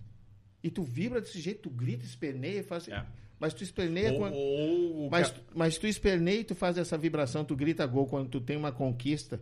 Com esse novo projeto aqui que tu para e tu entra em casa, gol, eu e o Thiago conseguimos, nós vamos dar legal. Tu faz isso? Não. Tu vibra a minha mãe coisa me dizia tu. quando eu era piá e torcia, porque com o passar dos anos eu vou dizer pra vocês que eu desapeguei de futebol. Eu também, bastante. Eu nunca fui apegado. É, e que bom que Eu nunca e que fui bom. E que bom. É bom mesmo. É, eu hoje, Ah, eu também. É. tá?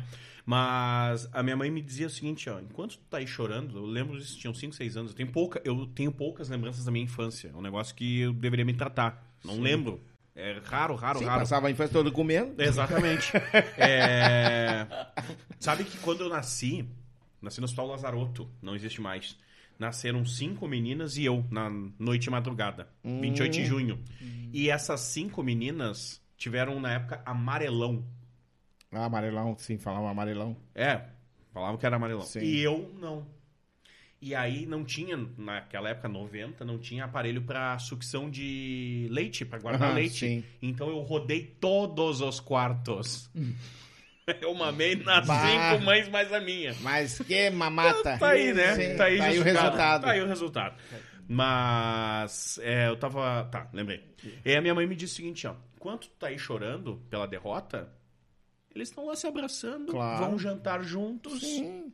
Estão nem aí. Estão pelo pila no fim do mês e um abraço. Mas essa E ali foi uma virada de chave do meu desapego do futebol. Tipo, ah, cara, por que eu vou me envolver com. essa vibração o cara tem que ter pra. Tu tem que tu ter, tem que ter pra vida. Claro, pra tua família, pra ti mesmo. Muitas vezes pode vibrar até quietinho, mas tu vibra.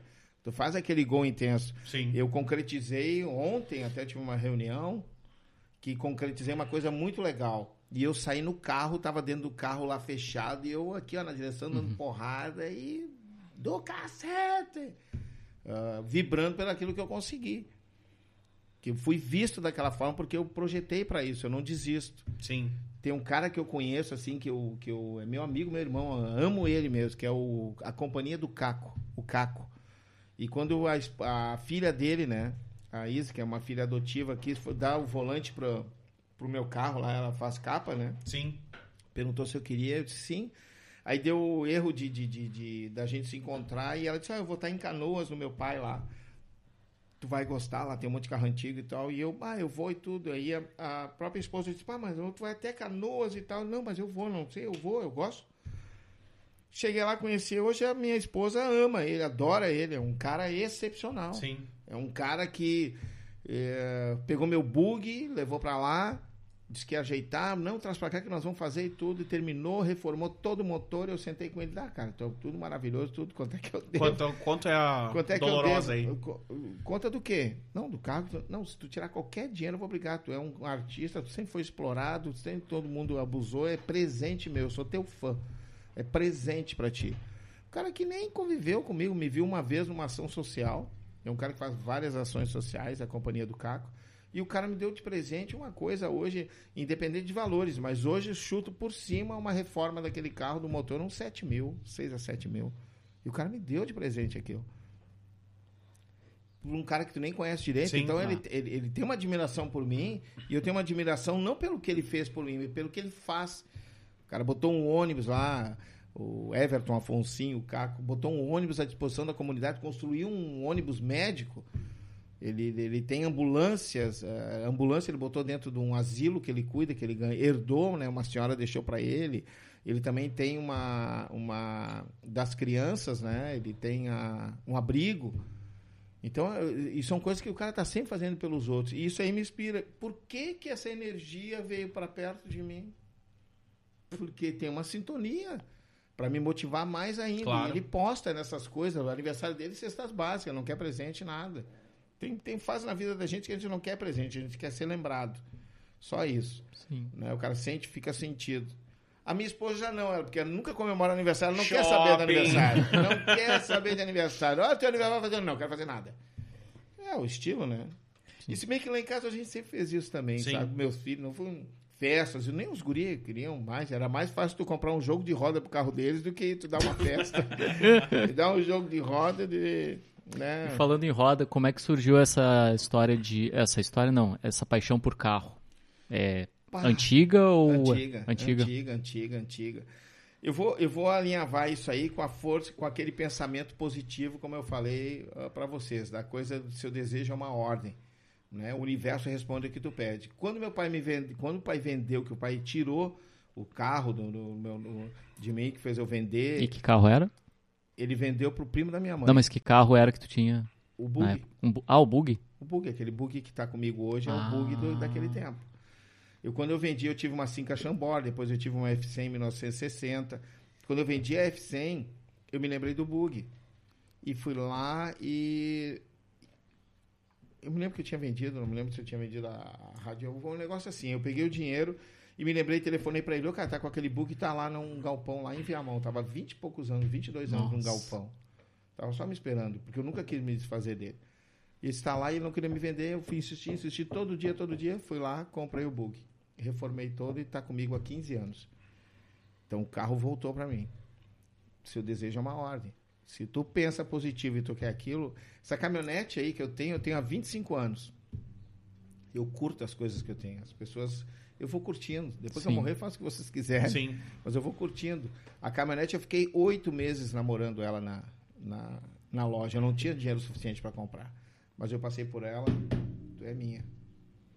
De alguma forma. Eu tinha uma Chevy e um jet ski. Sim. Eu dei pros caras de entrada na época e tirei a caminhonete. O Fusca eu passei na loja, eu passava na loja. Um dia era 11 mil, outro dia era 18, outro dia era 20, outro dia era não sei, não tinha preço. E o cara era meu conhecido. Eu tinha uma CB 450, não, acho, não sei se vocês lembram, eu ia pra TV de vez Sim, em sim. quando. E eu queria dar aquela CB, porque os guris estavam crescendo, eu não queria que eles pegassem a moto. Sim. Não, não é que eu não quisesse, era o meu desejo, né? Então eu queria me livrar. E eu eu ofereci pro cara, o cara, não, ah, um dia eu entrei na loja, ah, não, aí um dia eu saí, eu bati no Fusca, né? E tava os guris, tava todo mundo lá, os vendedores, eu disse, esse Fusca é meu, ele é meu.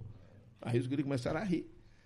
Passou um tempo, eu entrei na loja, os guris, vem cá, eu quero te falar um negócio, sabe que o Paleca vendeu, era o Paleca, né, que vendia, o Paleca vendeu o Fusca. Eu digo, não, não vendeu, o Fusca tá aí. Não, ele vendeu, o cara pagou, foi dar uma volta na quadra, caiu as duas rodas. Caiu as rodas. Aí tava com a esposa junto, a esposa começou a xingar, né? O cara, o carro velho, blá, blá, blá, e botaram as rodas. Quando subiram a lama, faltou álcool. Bah. Ele devolveu, brig- brigou com o cara, devolveu o, o- o sinal Sim. e o Fuca voltou. Aí eu fui lá no Fuca, bati, eu falei que tu é meu. E levei o Fuca, comprei. Sim. Então tá hoje comigo. Então o seu desejo é uma ordem. Eu fui um cara que eu não desisto. Se eu fosse desistir da forma, até como ator, de apresentar, eu já tinha desistido há muito tempo. Eu ia ser vendedor, eu ia ser montar uma tauna de cachorro quente, me vestir e vender a milhão. Mas eu não desisto. Eu não desisto e o mundo dá volta. Ele é um, é um ciclo. É um ciclo, talvez para te rever alguma coisa. Sim. E eu nunca cheguei na sintonia de me sentir mais. Eu sou um artista assim, mesmo se fosse nacionalmente. Eu sempre fui um cara que eu tive ali dentro dos parâmetros normais, sem mais que ninguém. Uhum. Quer aprender? Vem comigo, eu ensino. Mas eu não sou superior a ninguém. Tem cara que me, me, me encontra ali, amigos aí que são artistas. Ô mestre, tu é, mas que mestre? Tá louco, rapaz? Mestre. Mestre é Chico Anísio. Esse é o mestre de todos. A sintonia tá no que tu deseja, cara. Vamos virar a página aí, vamos. Virar a página. Ah, não sei quem mais. Vamos embora. Ó, a própria Pampa lá, eu fiquei uns bons anos. Saí, fiquei três anos fora, fui chamado de novo. Fui chamado porque eu me fiz presente, né? Quem não é visto não é lembrado. Voltei pra Pampa, fiquei mais um tempo, saí de novo. Tudo é possível dentro do decorrer. O mundo dá voltas. né? O mundo tá girando, como eu falei pra vocês. Daqui a pouco tu volta. E o mundo é sai. pequeno, né? É, pequeno. Muito. Não, não tem, não tem, pequeno. São coisas que imaginar. Tu vai imaginar, a própria sequência que eu tive com o Tiago, como é que tu vai imaginar de uma coisa que o cara se encontrava, tá dentro do estúdio conversando. Aí uma piada interna. O- e o piada interna, tipo, o Ayala, dentro da Pampa lá eu já tô há 16 anos vai fazer. Nos próximos meses. Ah, três pessoas colocaram apelidos em mim. O Ayala é um. O Ayala é um. E ele sabe qual é, né? Eu não sei nada. Claro que não sei. sabe, claro que sabe. Câmeras de segurança. É câmera de segurança?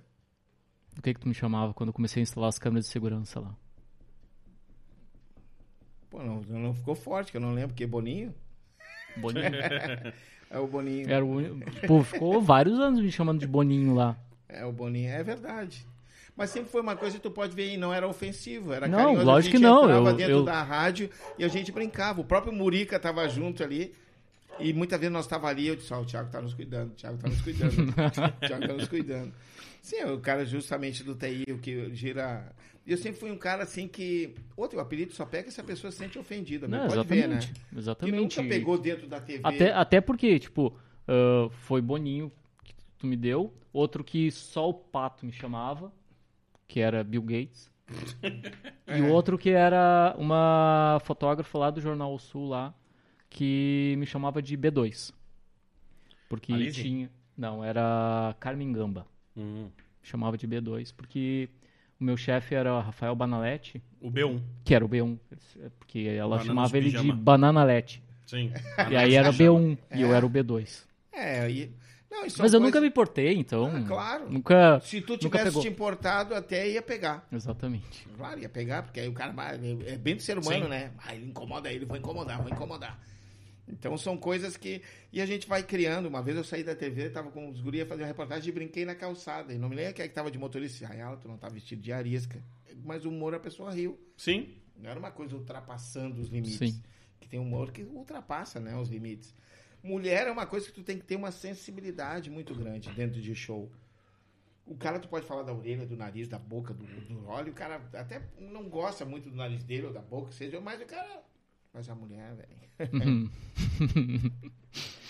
Se tu for lá no, no- no pontinho da questão, deu, te ferrou. Acabou com o teu show. E não tem, né, cara? Não requer ensaio, assim diz o Eu, Charlie eu Chaplin. né? contei, eu contei na, acho que na última, na nossa última entrevista, que eu tava na final do Prêmio Press, num ano aí, e teve um colega de humor se apresentando, e ele começou a fazer piadas, é, na verdade contou uma história, e aí vinha as piadas ali no meio, né? E a grande maioria era do cara que batia na mulher. 95% do público era feminino. Ixi. Deu. E aí todo mundo quieto, olhando. E aí ele foi sentindo que. E aí tu nota que a Errou história a começou a ter cortes. Tá, tá estranho. Pulou muito tempo essa história aí. Até que ele encerrou o espetáculo. Cara, errou na arrancada, ele foi até o fim errando, errando, errando, errando. Eu assisti errando, um assim, eu participei de um assim na Casa do Gaúcho, lotado. E eu não me lembro quem era o prefeito na época, ou o governador que ia chegar lá. E eu fiz o show antes com a Arisca. E todo mundo riu a milhão, bem popular, que a Arisca é popular, Sim. é bem po- povão. E eu não me lembro qual é o humorista. Não era, não era novo, era das antigas. E ele entrou, cara, mas, cara, era no momento da janta, cara. Tá todo mundo, cara, contando piada, falando em merda. Bah. Eu olhei aquilo eu disse- e quando eu sentei na mesa das pessoas ali que estavam me esperando, que estavam disse, cara, pelo amor de Deus, tira aquele cara lá do palco, pelo amor de Deus. E não tinha ninguém escutando, ele começou a se irritar que não tinha ninguém prestando atenção, porque é uma coisa que não te chamou Sim. atenção. E nesse meio tempo tava chegando o cara. E já é complicado Ah. fazer um show na hora da janta Tá também, louco, né? é tá horrível, disputando com a atenção Ah, da- do prato. Do prato e a pessoa cuspindo arroz ali, tá rindo, né? cuspindo arroz. Por sinal, tu sabe por que o japonês tem assim um olho? Por quê? Porque quando a mulher serve ele, ele faz arroz de novo. Ele faz assim, arroz de novo. Estica. Aí vai Vai esticando. Cara, essa sintonia é, é legal da vida mesmo que a gente está falando.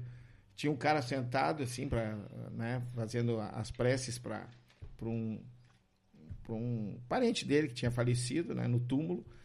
E tinha um japonesinho que estava do lado assim, o japonês estava com um potinho de arroz assim, né, fazendo homenagem. E o cara olhou para debochar dele e fez: "Ô meu, quando é que teu defunto vai vir comer esse arrozinho aí?" Aí ele olhou para ele e fez: "Quando o teu vier cheirar essas rosas." Então, É. Pra cada, pra cada que eu tenho um fundamento. Então, é, é- esse é o que eu crio na minha vida, sabe? Então, Sim. tu não pode analisar aquela coisa do, do cara lá do teu lado. Tem que ver o teu, até ali, até o limite aqui, ó. Aqui pra lá é ele. Então, não tem. Agora, se eu tô sobressaindo dentro do meu plano, direção de profissional, eu quero crescer, e tu parou aqui, eu, eu vou, vou empurrar. Não por querer, sim, Sim, por sim. talento, como a gente estava Claro. brincando. Aí eu vou no meu talento. A Arisca vai se aposentar algum dia? Existe um plano de aposentadoria para Arisca?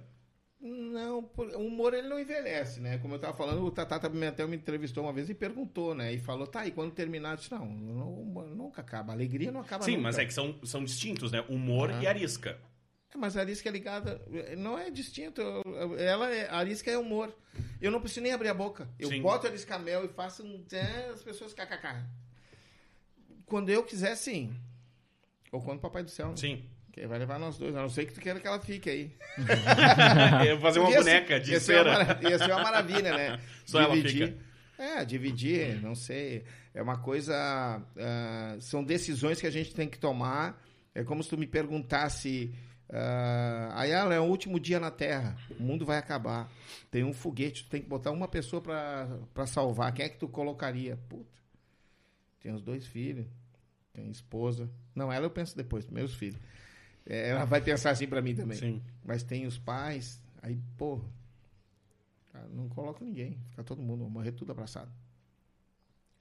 São decisões que tu tem que tomar, que é pá, chegou e não sei. A Alice Camel acho que morreria quando eu quero. Ela vai morrer quando eu quero, quando eu quiser mesmo. Até no meu sonho ali, quando eu botei ela dentro de uma mala e joguei pra dentro, mas eu revivi. Quando eu tava depressivo, faz tempo que eu não tenho esse tipo de coisa, mas quando eu tava um pouco depressivo, eu me visto e vou pro shopping. Arisca, foto, foto, ri, dá brincada, brinco, descarrega, deu. Ali é minha terapia. Meu carro, vou mexer nos carros. Mas a Arisca serviu com muita terapia. Bah. Claro que tu vai caindo, um pouco tu vai ficando mais velho, o joelho já não resiste como resistia antes.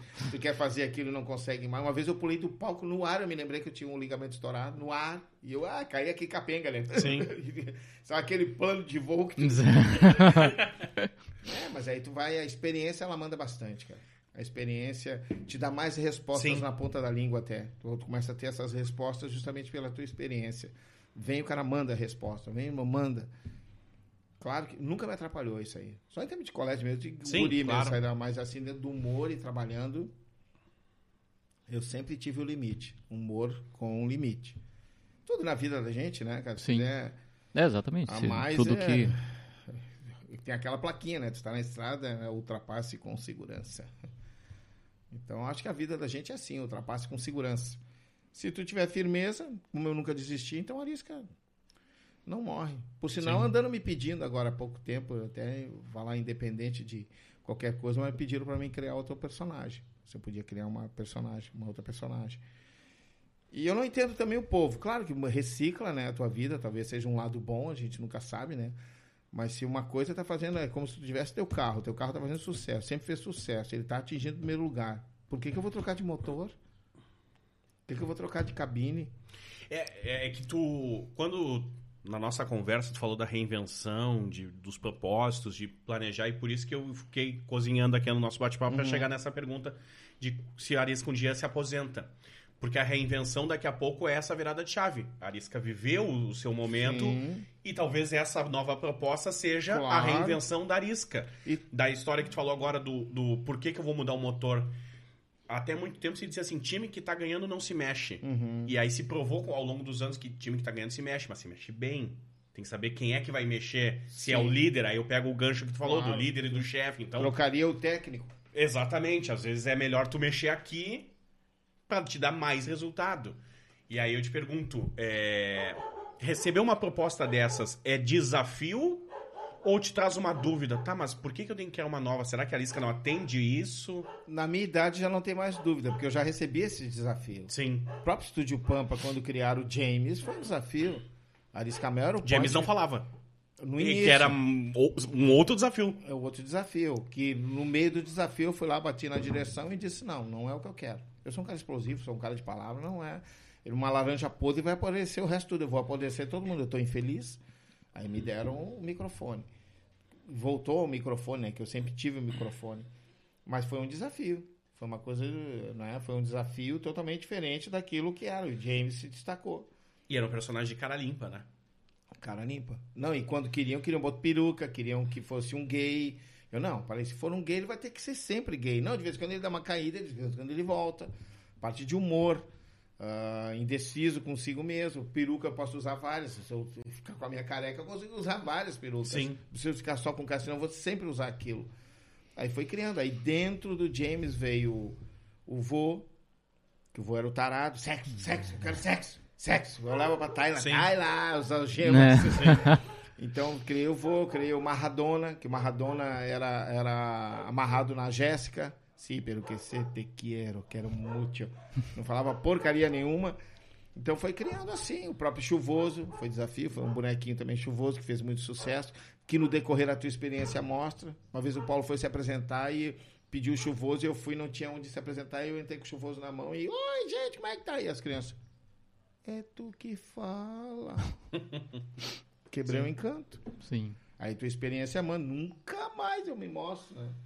Aquelas crianças devem estar até hoje, era ele que falava, traumatizados, que não é o Quebrou a, a magia é, da. mas é experiência, claro que são novos desafios. Eu sempre fui um cara de desafio. Fui DJ pro desafio, fui humorista pro desafio. Tem algum frio na barriga que ainda tu não conquistou? Alguma. Algum desafio que tu ainda até hoje não realizou? Hum, Aquele que te dá o frio na barriga, né?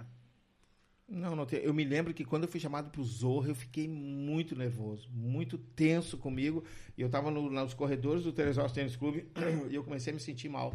Senti uma pressão, assim, sei lá, assim, me senti diferente no meu organismo. E ali eu, eu senti, parecia que me dá um piri- piripaque, assim, eu- sabe? Foi uma Sim. coisa intensa pra mim. Foi a única vez, assim, que eu senti uma intensidade muito quando fui chamado pro Zorra. Quando eu fui participar.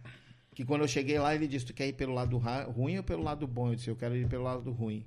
E ele olhou pra mim e disse: Vamos pelo lado ruim. Aí eu fui lá pros banquinhos de madeira, banheirinho ali do lado, figu- figurante só de óculos escuros, artistas, figurantes. Sim. E eu entrei, participei ali pelo lado ruim da coisa. Não pode passear pelo Projac, não pode. Ixi, não pode fazer um monte de coisa. Aí no outro dia, como a gente tinha entrada VIP, porque eu fazia, ele, ele usou o argumento de que eu fazia RBS aqui, aí eu fui pelo lado VIP da coisa. Aí eu entro pelo, pelas catraquinhas certas, posso mandar por Projac, posso andar por tudo. Aí são experiências, né? Aí tu vê oscilar as coisas como, como a vida, uma vida manda. Mas eu, assim, desafio, assim, de alguma coisa, não me lembro. Não me lembro. Talvez eu tenha até a. Como é que se diz? Porque dentro da vida da gente, a gente vive também muitas vezes de comodismo de algumas coisas, né? Tu para, tu estanqueia ali, e as pessoas, ah, tu faz isso, ah, tu faz aquilo, e a tua mente. Eu me lembro do meu pai. Ô pai, é fácil, é só tu clicar aqui. Eu não preciso, eu tenho tu. Deus é coronel, né? Sim. Aí tu pega os filhos muitas vezes, aí tu filho, ô filho, eu não consigo fazer isso aqui, pai, pai. Toma, eu, pô, valeu. E Como tu é burro, né, pai? uh, chamou ninja. Mas não é, que são coisas que tu vai ficando pra trás, pô. Eu tô com 58 anos, algumas coisas tu fica, outras não. Mas o humor, ele nunca morre. Eu conto piada do Costinha que tu vai morrer de rir. Conto Sim. piada lá do Charlie Chaplin do tempo que tu vai rir. Vou fazer uma mímica que tu vai rir. E como é que é esse estudo até hoje? Cara, pra ser bem sincero, eu nunca tive estudo nenhum. Nunca tive estudo desse planejando isso Sim. aí. Sempre foi uma coisa assim, Nem quando fez a peça? nem eu fiz a peça, foi improviso. Ah, quando eu fiz com a Luana, principalmente, quando eu fiz sozinho também, fiz a, a terapia do riso com o Fabrício Prato. O improviso é a forma mais rápida para te atingir o erro, se tu não estiver preparado. Vamos dentro da própria área lá do teatro, dentro do improviso que ele está arrumando um computador e não tem a peça que ele precisa, mas ele está preparado e ele pega alguma coisa e usa de improviso para funcionar aquilo ali. Improviso é a forma mais rápida para atingir o erro se tu não estiver preparado, porque se não estiver preparado, queimou o resto. Exatamente. É a mesma coisa que teve improviso. Uma vez faltou luz na nossa peça. Faltou luz, vieram com velas e tudo. E tava eu, o Marcelão, eu, o Marcelo Santos, a Luana, e nós aqui, ó, mandando.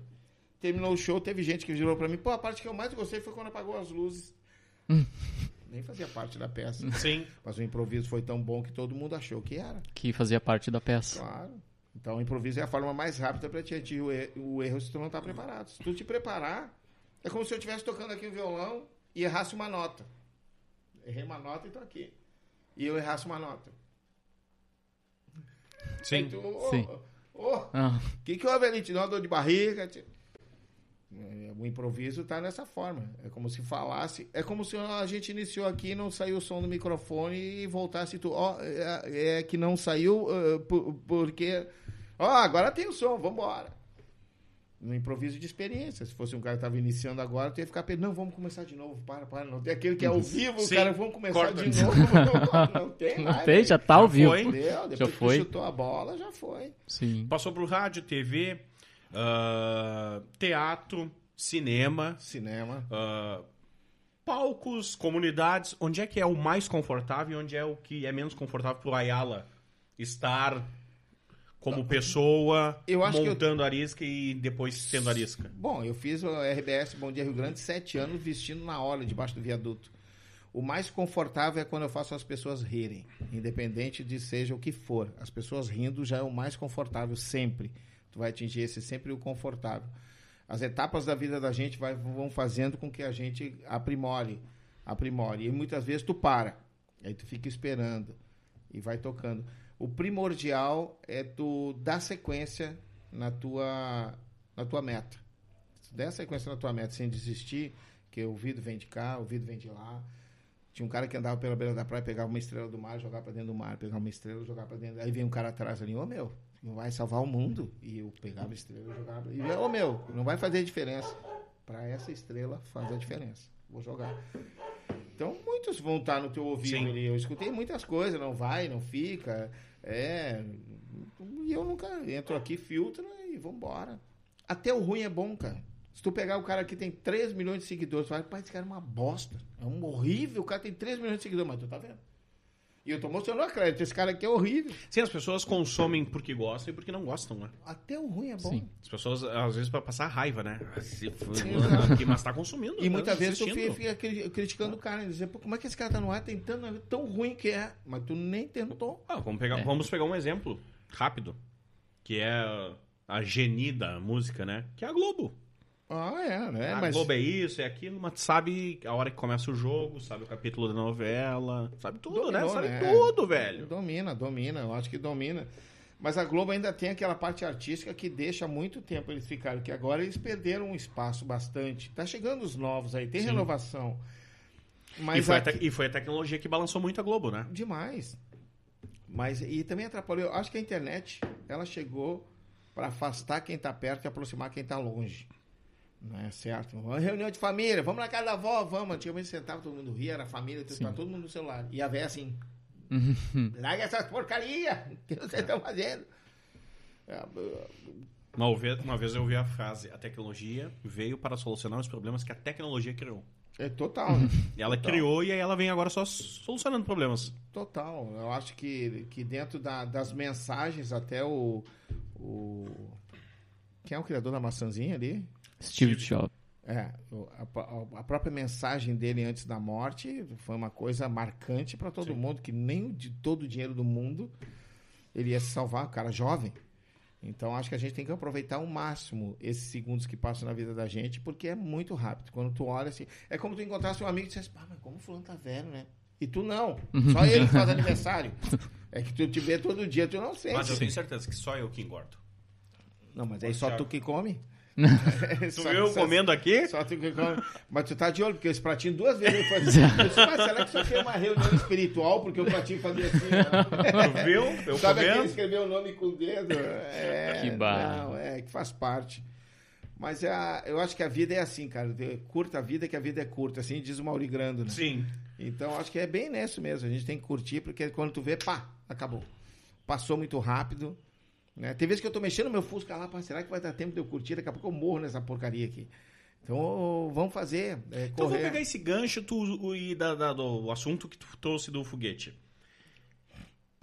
Se tu tu, quer soubesse, tomar um foguete hoje? se tu soubesse que amanhã acaba a vida, tá?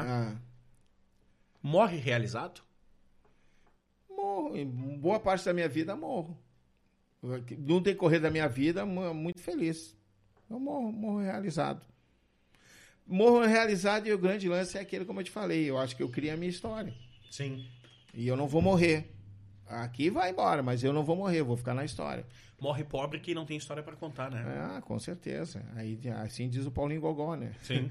Então, eu acho que justamente se tu tiver uma história, se tu tiver uma, um- uma sintonia com todas as pessoas, tu não morre nunca. Tu vai ser sempre lembrado. Assim como não morre até o mal mesmo, né? Sim. O Hitler tá aí até hoje, né? O cara fez o mal Sim. ao mundo e tá aí, vivo. Porque ainda, inclusive, ainda idolatram algumas Sim. pessoas, idolatram o cara. Então, automaticamente. E não tem essa coisa de família, da gente discutir política, não política. Cara, é que nem o futebol. Quem faz o gol é eles, quem tá, sabe. Não adianta eh, a desunião aqui do povo por uma coisa que não vai ter a solução no momento. Eu, eu, vou, eu vou sintonizar a arisca. Eu acho que para organizar tinha que dar um reset, acabar tudo e começar tudo de novo. Vamos lá pros dinossauros, vem lá. Uh, uh, uh, uh. começar tudo de novo, cara. Porque não tem. Esse momento que o Brasil vive, politicamente falando, é mais difícil fazer humor? Ah, muito mais, muito mais. Antigamente a gente não pode discutir futebol, religião e política. Não, cara. Hoje em dia tu pode discutir futebol, tu pode discutir religião, mas Não pode discutir. política, velho, não tem. As músicas do meu tempo, em primeiro lugar, nem tocam mais. Sim. Cai, cai, balão, cai, cai. Não dá porque é proibido soltar balão, não dá, né? Sim, sim. A pipa do vovô não sabe, não Olha pode aí. que tu tá, né? Ó. O cravo brigou com a rosa, a briga de desunião. Ah, tirei o pau no gato. Escutei Violência isso com os 50 animais. anos. Nossa. Eu nunca joguei um pau no gato e não conheço um amigo meu que jogou pau no gato. Uma música que tinha de canal, Nega do cabelo duro, qual é o pente que... Não, era uma coisa assim, não, não era ofensiva, pelo menos nós cantávamos, eu tô dizendo por mim, mas eu nunca vi as pessoas cantando ofensiva para ofender a pessoa. Primeiro pelo orgulho de ter sua raça e ter o seu cabelo, né? O sangue é vermelho de todos. Eu chamava, brincava com meus amigos, negrão, negrão pra cá. E eles comigo, branquelo. Claro que não tem o reverso, né? Mas ah, nunca teve essa- esse tipo de coisa. E, os- e as piadas em si. Porque tu, tu recebe uma coisa. Não é uma chamada de atenção, né? É um texto assim, ó. Sim. Vamos massacrar ele. E, não, e nem sempre só a ti, né? Às vezes vai a tua família, colocam todo mundo um exemplo no mesmo bolo, né? de futebol, aquela menina que chamou o, goleiro de macaco naquela época. Acabaram com a vida da guria. A guria tá em depressão, foi entrar que que ela fez. Fez horrível e tudo, mas tinha outros negros chamando ali ele, né? Mas a sequência agora destruíram a casa, disseram que ia estuprar, disseram que não. Acabaram com a vida da As, criatura. as pessoas acham que é brincadeira quando eu falo. Como na posição de âncora, eu fico ali com a interatividade da rádio. E tal, os meus colegas dando opinião. Cara, tem um por semana no mínimo que ameaça. Vou te pegar na saída, vou te matar, vou, tu vai ver o teu, tu não pensa como eu penso, quem tu acha que tu é e tal. Que ou é pra coisa. mim, ou pros demais. É comum, cara. É. Como tu disse, é só a mão no pino já, né? É, não, a pina e joga, assim. É. E muitas vezes a covardia é tão grande que tá atrás de uma rede social. Claro. Exatamente. Chega na tua frente e é capaz de, oi, tudo bem, eu gosto, adoro teu programa. Isso já aconteceu com colegas que eu vi na, no Instagram. Mas no direct, assim, acabando com o Ayala. Passam dois meses, cara, admiro o teu trabalho e tá na mesma conversa. Bah. Tu não te lembra daquelas pegadinhas? Vamos até do Silvio Santos mesmo, vivo rolando e tudo. Ô, cara, se o cara dissesse que era assim, tu gosta do que seja ofensivo até Sim. pros gays, quando falava, o cara, não, se fosse gay eu faria isso, né? Aí vem um cara, tem porrada, um músculo desse tamanho. E o senhor, o que que acha? Não, eu sou gay e eu quebro todos se o cara disser que não gosta de tudo. E o senhor, o que que acha mesmo? Não, eu acho que ele tem razão. É. Quer dizer, na frente, quando tem, quer enfrentar o, o, o perigo mesmo, né? Ou então tu conquista alguma coisa. Ah, eu sempre acreditei em ti. Pode Até ontem, vai. tu, até ontem tu dizia às vezes, ó, isso aí deve estar traficando ou roubando, né? Pra ter aquele carro bem, agora, ne- né? bem nessa, bem nessa, bem nessa. Muitas vezes eu, tu chega com o teu carro, até as pessoas brincam, né? É, o humor tá dando dinheiro. Eu nunca disse que não dava.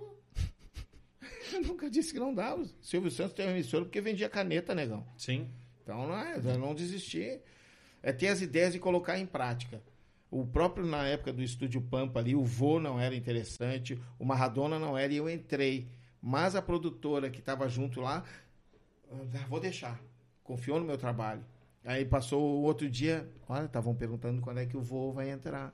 Ah, não era só o vô, era só o James. Mas eu não podia fazer a arisca. Ó. Pô, eu não posso mostrar o que eu ganho dinheiro, eu ganho pão mesmo para minha família ali, é- era aquilo ali, eu não posso fazer. Tá com as mãos atadas, o poder é o poder.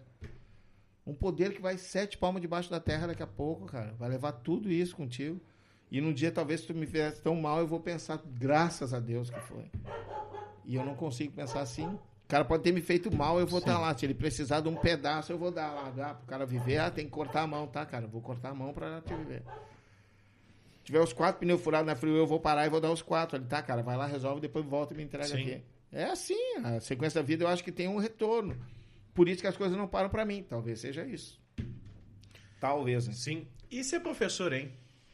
Bah, isso aí surgiu, assim, são desafios. É o mero momento de estar preparado. Sorte e azar. Cris Bart dando aula. Não podia dar aula nessa produtora nesse dia. Ela ia gravar, não, não me lembro o que, que ela ia fazer, tava pela Band, se não me engano. Aí ela vai dar aula pra mim lá, não sei, aula de quê? Né? É numa, numa agência de moda. Ah, tá, com meu corpinho. agência de moda ser uma maravilha Sim. e tal. Não, vai lá porque tu consegue, tu é um cara dinâmico, tu é um cara não sei o que. Mas... Me empurrou. E de repente, no 8 horas da manhã, eu tava numa sala com 20 e poucos alunos. Olhei pra eles, respirei fundo. Mero momento de estar preparado. Bom, gente, eu sou o professor Ayala. Eu dou aula de teatro, desinibição e motivacional. Ó, então vamos começar. Respirei, pá. Daí a primeira, Cris, ó, eu preciso de novo. Aí fui na segunda. Na terceira, a produtora me chamou. Ô, cara, todo mundo tá falando bem da tua aula, todo mundo quer aula contigo, todo mundo quer te contratar. A gente entra sempre pelaquela porta. E esquece que tem outra, ou uma janela. E ali surgiu essa oportunidade de eu dar aula. Faz quatro anos que eu tô lá. Vai fazer quatro anos que eu dou aula Aqui em Santa, né? aqui em Santa Catarina. Aí eu vou lá e dou aula, onde, graças a Deus, sou bem recebido por todos os alunos, os pais, que eu boto os pais também no final. E tem pai que me manda mensagem direct ali, que, pô, cara, não- tu me deu um gás. E ele ficou 10 minutos comigo. E eu dei um gás para ele de uma forma diferente. Atingiu o que realmente ele queria escutar. É o ha, tu já viu o ha que eu falo na minha... Eu, se eu uso isso interno para mim mesmo. Ha! Aí eu brinco com eles até no trânsito de vez em quando. Eu faço ha, filha da... Mas eu uso para mim mesmo. né? E a construção dessa palestra motivacional que tu tem, somado à parte motivacional da aula, foi da tua vida ou tu buscou referências em algum momento e de vida. pessoas próximas a ti? Minha vida minha vida é um improviso. É um improviso. A minha vida sempre foi um- mais ou menos um improviso. Forma de atingir o erro. E eu não atingi até agora. É que nem meu avô dizia, tu não é homem, nunca tomou um soco na cara. Não é, mas para ser homem tem que tomar Sim. soco na cara. Ou seja, outros tempos, né? Mas ah, eu, foi o decorrer da minha vida. E o motivacional que eu não tive. Sim. Eu trabalhei em empresa que eu não tive motivacional nenhum. Quer que eu diga a empresa qual é? Eu, eu não tive motivacional, mas não desisti. E continuei. E continuo. Porque a minha motivação está dentro de mim. É essa fotografia que eu vou cuspir e vou esfregar. A minha motivação sou eu. Por isso não desisti. Me visto de que eu vou no shopping. Todo mundo ri, todo mundo brinca, me convida para jantar, tiram fotos. Movimentação de energia, como se eu estivesse lá embaixo mexendo nos meus carros, que eu estou no meu cantinho, eu tiro meus pés do chão, encosto no chão aqui, meus pés descalço e mentalizo a energia. Nós estamos numa bola de fogo. Pô, isso aqui, até ele quer botar para fora com os vulcões, de tão forte que é. Então eu vou resgatar essa energia. Somos energia. Aí eu, como se estivesse enchendo aqui, ó, essa garrafa. Aí eu sinto que está enchendo. Esse é o teu lado espiritual também? Meu lado espiritual. O lado espiritual é o desenvolvimento eh, teu espiritual tá nessa na crença que tu tens. Alguém se chama de Deus, ou se chama de Sim. energia suprema. Ah, o Deus eu acho que é tu mesmo, é dentro de ti, naquilo que tu acredita. Ele não está com todo mundo, né? Então acho que a gente tem que pensar dessa forma. O Deus está com a gente. E se aconteceu aquilo ali, pode ter certeza que ele está te avisando alguma coisa. Na minha humilde opinião, pode ter certeza na minha certeza. claro Sim. mas está te avisando alguma coisa. Pá, perdi, não sei. Talvez tu te livrou. Ou talvez está abrindo outra porta lá para te olhar. Muda de repente o ciclo. Aí não, se me chamarem de novo lá, eu não vou agora. Não, cara. Vai lá, eu saí todos, eu deixo a porta aberta, eu deixo, deixo boas amizades. É o ciclo da vida, a gente não sabe como é que vai ser no outro dia. Renova para ti dentro de ti, né? É como tomar banho todo dia. Se não tomar um dia, tu vai ficar, putz, tô pegando. Tá ruim, tá ruim. Mas se tu tomar, tu tá renovando. A gente tem que renovar como banho. A cabeça da gente tá sempre limpando, sempre limpando. E curtindo, eu curto isso aqui, eu não vou idolatrar. Adoro meu carro, adoro minhas coisas, mas não vou idolatrar. Eu não Sim. o dedo. Não, mas eu adoro. Eu gosto de estar limpinho. Xingo o cara que bota a mão. Pô, passei, já tá inteiro polido essa lata, vem meter a mão. Quer conhecer carro antigo? Olha assim, ó, com as mãos atrás. É, Aí são, são cacuetes, né, de, de, de, de velho. E que todos têm, né? Ah, todos têm. as- Não, com as suas isso- coisas, normal. Cara, é a mesma coisa que o cara tá Só lá. não pode viver eles, né? Ah, não pode viver. so- Soube totalmente com eles. Sim. Eu acho que tu tem que excluir de vez em quando. Assim como eu, já fui mais. Hoje à noite, eu tinha uma cinca Chambord E tinha um amigo meu que tinha uma Cinca, e nós paramos no sinal uma vez, um pedinte veio e botou aí. A Cinca tem os paralamas assim que vê o farol, né? Uhum. E o cara botou a mão na paralama na frente, né? E eu dentro do meu carro olhei, ele olhou pra mim, né? Olhou pro cara e eu pensando, ele vai descer, ele vai descer, ele vai limpar, ele vai limpar, ele vai limpar no sinal. Ele vai descer, ele vai e ele olhou e olhava aquela mãozona do cara. E nós tava indo pro encontro. E ele vai descer, ele vai descer. Ele- quando eu vi, ele abriu a porta, desceu, foi lá e o paninho, porque aquilo estava incomodando ele para ir. Sim. Sim. Ia me incomodar também, porque os carros estavam tudo brilhando, um brinco, assim que era um vermelhão, assim, um vermelho brilhante, e ficou aquele mãozão Nossa. de gordura. E eu quando nós chegamos no encontro, eu ainda brinquei, eu tinha certeza que tu também ia? Tu também. O ser humano tem isso, né? Ele joga pro outro. Claro. Não, não tô falando de mim, tô falando de ti, que tu fez. É, mas se botasse a mão no teu, tu ia fazer também. Mas são coisas que hoje já não é tanto, já não tem tanto assim. Eu vou com aquela mão até em casa, lá em casa eu limpo. É como se tu batesse com baixo do, do- teu carro embaixo e tu. Não, nada aconteceu. E tu pensando, puta, quebrou. Mas eu vou olhar em casa. Eu vou passar por cima, não vou mostrar. Einstein dizia assim, ó, tu vai ler até a metade da minha biblioteca, tu nunca vai ler toda. Tu vai me conhecer até aqui. Que daqui pra lá nem eu consegui ler tudo. Tem coisas que, puta, eu nunca pensei que eu ia fazer isso. Nós nos surpreendemos, cada vai se surpreender com. Só que, como tu estava falando, são outros tempos, né, Cleiton? Naquele tempo era muito difícil tu ver uma mãe matar filho, filho matar na, na minha época. Hoje é a coisa mais comum que tem, né? E não é matar, é esquartejar, Sim. é maltratar. Esse último menininho aí que a gente vê essas reportagens, o que, que é isso, cara? Mas o que, que é isso? Fazer isso com uma criança, de- demolir a criança. Cara, a gente tem que tomar cuidado, ainda mais quando o cara é de comunicação. São três coisas que não se segura na vida: um tiro, uma flecha e uma palavra. São as três coisas que, se tu largar, Eu achei que você ia falar água que vem de morro acima. Não sei o que de perna abaixo. Eu achei que era. né, a água se segura, tanto que tem barreira. Né? É, mas se vem É de morro difícil, acima. Ah, Depende da água também. Se for um, um mar de cerveja, eu seguro. Se for uma lomba, vem, vem, Vem. vem. Por sinal, vi uma plaquinha ali do Tiagão, cerveja só faz falta, não? Só faz mal quando falta. Aí, que frase, hein? Viu? E olha a carinha dele. Não. Eu acho Engana, que a esposa né? dele é dona daquela placa. Não é ele, ela que é dona. Olha lá, viu? Confirmou, ela que é dona. Café para mudar aquilo que. Ah, essa aqui é tua. Ah. Essa é tua. Essa aqui foi escolhida a dedo. Essa Ah, aqui. legal, eu gosto, eu gosto dessas essas placas, essas coisas assim, essas mensagens, é bem bacana. E aqui é o. É o Demonstra um pouco da personalidade da pessoa, né? Có, total, total. Não, primeiro que a gente vê a personalidade, vê o caráter e como é, ah, pelo estilo da vida em si. Pô, o. E o- fora da tua Tia- zona de conforto. O Tiagão montou, vocês montaram aqui o negócio. Pô, tá- a gente tá na casa dele, sentado na mesa dele. A partir do momento que tu abre a tua casa, que tu libera a tua mesa, né? Pra, Sim. Do teu lar, que é teu conforto, teu abrigo, tua energia suprema pra sentar. Culturalmente, o lugar sagrado, né? A Total, refeição, né? total, Total, Então, automaticamente. E tu viu que ele não deixou nenhum de nós sentar na ponta. Não, né? não. Tudo bem. A partir do cara faz isso, cara, eu acho que tu tem que ser íntegro com ele sempre. Sim. Porque não é qualquer um que tu vai abrir pra estar na tua casa, pra pegar essa energia, né? O cara, imagina, a gente chega com uma energia lá de, da rua, tá, sei lá, é um cara que não é não, não tá motivado, é um cara que é do mal e tu tá abrindo a tua porta. Mas aí é que tá, a energia, a religiosidade deles, Sim. da forma que tem, né, permite com que eles façam essa limpeza, mas escolhido a dedo. Quem vem que não vem. Por exemplo, eles sabiam que tu vinha, botaram só um pratinho de bolinho, porque Claro, dar uma já sabe que- turma. que o prejuízo. E o mais direto ainda incorporando a arisca. Te deram água pra embuchar, porque aí tu come dois e deu. Acabou.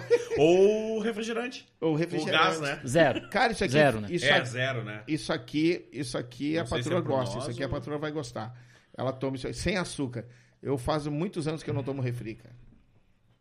Tirei da minha vida o refri faz bastante tempo. Não é? Então não tomo refri há muitos anos. Tanto que lá em casa é açúcar. Eu brinco com eles que eles faziam minha jarra. Eu, ah, todo mundo toma refri aqui. Aí eu montei um frigobar pra mim lá na minha garagem que eu abro, tá cheio daquelas geladas que eu gosto. Sabe, aquela duplo malte. Sim. Ontem eu também eu me estressei com o book, fui lá, eu pensei, abri, pá, estupidamente. Bem estúpido, assim, desceu. Redondo. ah, desopilo, vou desopilar. Não, E tomei é minha a cerveja. Ah, tá. É, redondo. é, é o slogan, né? É. número um também, né? Eu E acho que é por muito. E aí é aquilo, né? Por muito tempo você acreditou.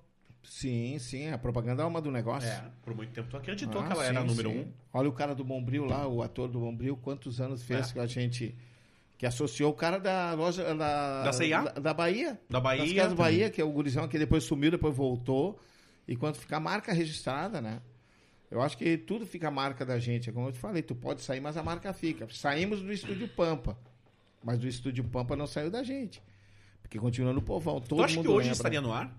Ah, estaria, estaria. Um bom programa que é. Mas dia- do mesmo padrão ou teria os novos tempos, o mimimi daqui, o pode isso, não pode aquilo? Cara, o que destrói, eu acho que as coisas é o próprio ser humano. É o mortal, é, aquela, é, é- é a maquiagem. Sim. né? A briga de maquiagem é o que destrói tudo. Até para quem tá fora da TV. Seja diretor, seja ah, dono do brinquedo, seja até isso destrói. De repente tu tá te destacando mais e mas tu tá te destacando para ti. Por isso que geralmente os caras abrem uma empresa tá ali quando tu tem uma oportunidade, tu, aprende, tu sai e abre a tua. Pode ver. Todo cara que é DJ, auxiliar de DJ, montou e é DJ na sequência. Todo cara que tem uma sequência. O cara monta porque ele tenta ter o próprio negócio, né, para montar. E ele viu a receita, né? E viu que tem o talento, ele descobre mais ainda. O Sim. negócio é adquirir experiência. Com, né, aquele computador vai adquirindo experiência. Eu me lembro que meu irmão trabalhou anos no CIE, 40 anos de CIE. E a primeira vez que ele me levou para ver meu era um memória, acho que tinha um de memória, era uma sala inteira de, de, de computadores, né? Sim. Tem aquelas coisas assim, olha, hoje é um cabecinha de um alfinete, eu acho, sei lá, né? Ou menos, não sei, Thiago, talvez esteja Sim. falando É, besteira. provavelmente é, na época que aí tinha tipo um giga de armazenamento que era tipo Sim, um é. armário pra ter, É. ter isso. Mas vamos pra história mais recente, o CD. E aí É. hoje tem o pendrive, tu Isso- tinha ali O CD caiu fora. 25 músicas. Bah, Depois o DVD tu tinha um pouco mais. É que veio o CD que tu poderia botar a tua seleção musical. É. Depois veio o pendrive que. E o pendrive foi aumentando. Aí veio o MP3. Né? Então foi, bah, foi né, Sim. aumentando. E como eu te falei no DJ no início, nós tínhamos o disco. E aqui, ó. E era no Esse talento. aqui. E era no É, talento. era no mixagem, talento. tu Era tinha que saber o. Hoje não, quando surgiu o Play Pause, velho. Todo mundo tinha. Aí começou a baixar a música, era pior ainda. Qual é a hora que toca roupa nova? Tem, né? Tem uma união dos DJs no mundo, assim, né? Festa, de casamento tem DJ. União dos DJs combinou que é 3h50, 4 da manhã é ali, né? Whisky a gogô pra dar uma Sidney. Magal, assim, né? Depende, depende da festa. Eu peguei uma festa uma vez de religiosos, que a guria era noiva e disse, pelo amor de Deus, olha, minha festa é assim, mas meu pai é chato, minha mãe é muito religioso, assim. de- Aí eu disse, não, deixa comigo tudo. Aí uma hora eu toquei lá, Kid Abelha. Fazer amor de madrugada. Sim. Aí veio o pai dela, encostou na mesa e fez assim, atrás. Olha, a festa é maravilhosa, tá muito boa e tudo, mas essa música nós não permitimos, né? Apologia, alguma. Eu disse, mas vem cá. Espera aí, se eu, se eu servir uma sopa de madrugada para alguém que está passando fome, não é fazer amor de madrugada? Aí ele olhou para mim, ah tá, pode. Mas a experiência mandou, né? Então, automaticamente, são coisas que tu, tu vai adquirindo, cada pessoa interpreta da maneira, ô, cara, é, é, Sim. é complicado. Quanto mais a gente conhece, vem aquele ditado antigo, as pessoas mais se admiram os animais. Né? Tu tem namorada, não? Tenho. Casado? Tem namorada. Tem cachorro. Tem. Tranca teu Não, cachorro. eu já disse, eu fui adotado pelo cachorro. Tá, Eu consegui inverter a lógica, né? Tranca teu cachorro dentro do porta-malas do teu carro, deixa uma hora. Quando tu abrir, o que, que ele vai fazer? Uma festa pra ti. É. Tranca tua namorada no porta-malas. Cinco minutos. tu vai ver como é que ela vai sair daquele porta-mala. É, então não tem, é diferente. é O animal, ele, a, a recepção dele é de uma forma. Tu, tu dá nele, tu xinga, tu faz, mas ele tá sempre com amor teu para ti. Sempre, sempre. Independente do que tu faça. A não ser que seja muito instigante, muita maldade, que o cachorro fica Claro. no reflexo que ele. Tanto que eu tenho um que era de rua, o Jagunço, nosso Jagunço, que eu achei no estacionamento Na da Pampa. Tá comigo até hoje, fazem quatro anos, vai fazer, fez quatro anos, ou faz quatro anos. Vai fazer, mas ele tá comigo e ele tem muito carinho, e ainda assim ele tem alguns resquícios do que foi maltratado na rua, né? No início não podia pegar vassoura, matador de mosca. Não, esse, agora, ontem, anteontem, eu fui olhar assim debaixo do meu pé, eu tava em pé e fui olhar assim pra ver. Ele veio pra, pra cima de mim. Aí do nada, aí eu parei, aí ele voltou assim, calma. Eu levantei de novo, ele veio de novo. Então, algum trauma, alguma Sim. Tipo, algum chute, alguma coisa que ele... Alguém fez alguma coisa. Não, isso que eu olhei aqui, aquele. Sabe Sim, aquele pra ver se tá recheado. Pra ver se é homem, se olha assim ou se é. Aí eu fui olhar aqui assim ele pensou, mas é trauma. Sim. Então por isso que a gente admira cada vez os animais, né? Quer queira ou não, somos uns animais nem racionais assim. É, nem né? todos são, É, tão racionais. Até esses caras aí que mandam esse reflexo da, dessas mensagens escondidos atrás do. Sim. E a gente recebe coisa. Uma vez eu estava na Caiçara, eu me lembro que eu recebi uma mensagem que eu não estava tocando a música, que a gente tem a programação, a gente recebe uma programação ali. Não é tu que escolhe. E quando tu escolhe, muitas vezes a pessoa, não, acho que tu não tem que tocar isso, mas tá fazendo sucesso. Mas acho que não tá. Vamos lá, quem paga manda. Mas ah, uma vez eu recebi uma mensagem da moça, ah, tu não toca minhas músicas, tu é racista, né? Eu, racista? Ué. Aí, aí eu olhei aqui, mas senhora, eu tô vendo seu perfil, tem um girassol. eu nem sei quem é você. Você mandou um, um WhatsApp pra rádio, é um girassol. Como é que eu posso ser racista se eu não tenho? Já, a pessoa já tá com aquilo na cabeça, provavelmente seja uma pessoa, né? um- que agora não pode dizer afro, não, não sei como é que vai se tornar, não pode ser mais nega maluca, porque, sabe, são coisas, sei lá. Bom, depois que eu vi a mudança da Branca de Neve lá, que o cara tá beijando, o príncipe tá beijando a Branca, eles estão entrando contra isso porque tá beijando sem o consentimento dela, o mundo vai acabar. Outra, como é que uma pessoa morta vai dar consentimento se ela está morta? Ele tá beijando para ressuscitar o amor da vida dele. Uh! Sim. Então são coisas assim que. Aí, aí que eu venho com os mimimi. Eu tava vendo esses dias que se passar a limpo, por exemplo, as obras do Jorge Amado, não tem mais literatura dele, né? Bom, Bom, a minha infância não existe mais. Trapalhões, né, velho? É. Trapalhões. Mussum Mussum. nunca teria tá sido louco, humorista, né? tá. Ah, furou o pneu, pega o macaco. Macaco é. Sabe? Não tinha. Eram, eram umas brincadeiras que tinham entre. Olha, na parte artística, que nós ríamos tudo ali, todo mundo. Claro que um ou outro vai se sentir ofendido. Até mesmo dentro da gente de Isso faz parte do humor, né? Claro. E faz parte da vida É. da gente. Tu tem um baita amigo de coração de fé, ele pode largar uma. Pô, velho, não gostei, não achei legal. Marido e mulher, tá em casa, tá todo mundo rindo, aí ela, pum, larga uma coisinha, ou tu larga uma coisinha, chega em casa, pô, eu não gostei do que tu falou. Não Chega vou dar pra ti. Tá, mas chega em casa, não é no carro? Não, não, pra mim chega em casa. Chega em casa. Claro, chega em casa, ali o poder dela é maior. Chega lá no carro, eu sou no Cara, carro. pra ela falar comigo tem que se ajoelhar em primeiro lugar, né? Eu tô sempre debaixo da cama. Sai daí, ô fiada! Eu acho que a, a convivência, muitas vezes, é mais com a empresa que tu tá do que com a família. Então, ali que tu vai ter os irmãos, aquele que tu briga, aquele que tu discute, aquele que tu vira as costas, aquele que tu... O silêncio é uma das piores coisas que tem pra resposta, né? Pra quem tá recebendo. Porque se a pessoa faz aquilo e tu fica em silêncio só... A insignificância, né? É, não, e tu ficar, tu ficar em silêncio, tu não responder nada àquilo à altura é pior que um tapa, né? Eu me lembro que o pai, quando brigava comigo, eu ficava muito indignado quando ele me deixava de castigo. Eu preferia que ele me batesse. Era melhor, que eu podia sair pra rua depois. Mas esse dia a dia do bate-bate em família é a empresa. Sim. Sim. Tem aquele que tu gosta mais, tem aquele que tu gosta menos, tem aquele que é mais simpático, aquele que é. que só pensa nele, não pensa nos outros.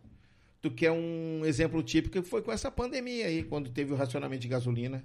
O cara uma vez liberou pra mim, porque é meu amigo lá também. Eu fui lá, peguei dois galões, botei no carro. Teve um cara que era. É meu conhecido também que tava lá, o cara botou 15 galões de gasolina.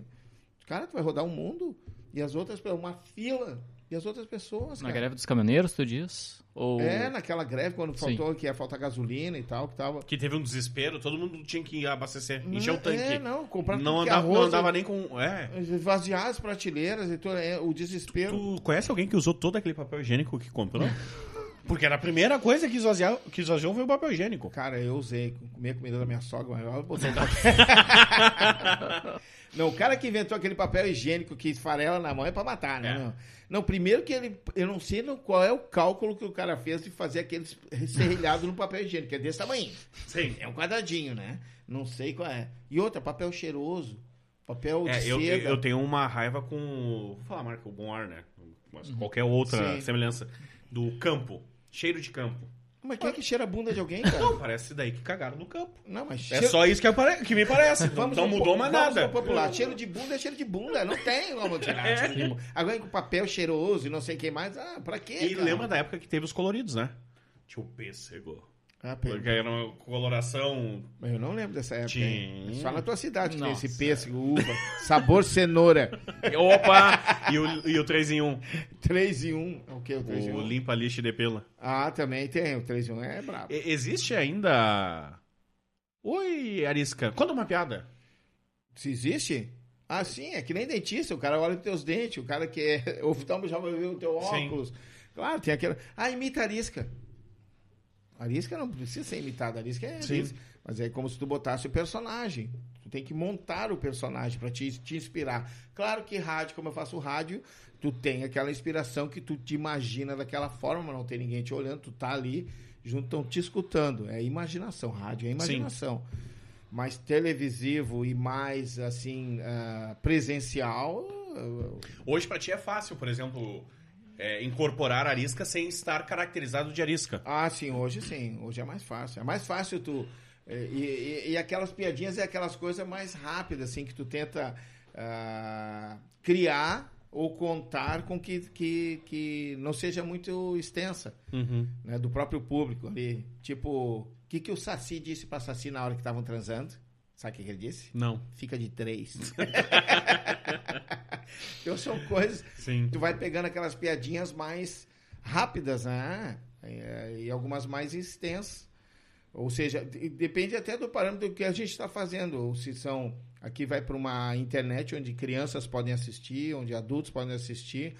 Se fosse na minha casa eu vendo o tipo de programa, por isso que no meu tempo tinha proibido para menores de tal. né? E a mãe, a avó e tudo pra cama. Não assisti. Hoje, não, deixa eu assistir. Eu já entrei em show. Não, Arisca, pode falar o que tu quiser. Que cheio de criança. Não. Aí eu vou mandar pra ponte que caiu. A criança vai dizer, ah, Arisca que falou. Ah, Aí o personagem, não. Por isso que lá no início do nosso bate-papo tu disse, ah, eu fui pela linha do pastelão. Por isso, pastelão, porque o pastelão cai bem em todos os públicos ou... Não, pastelão é porque eu, eu vivi bastante pastelão. Eu sou do tempo que escorregar na casca de banana. Esse tempo.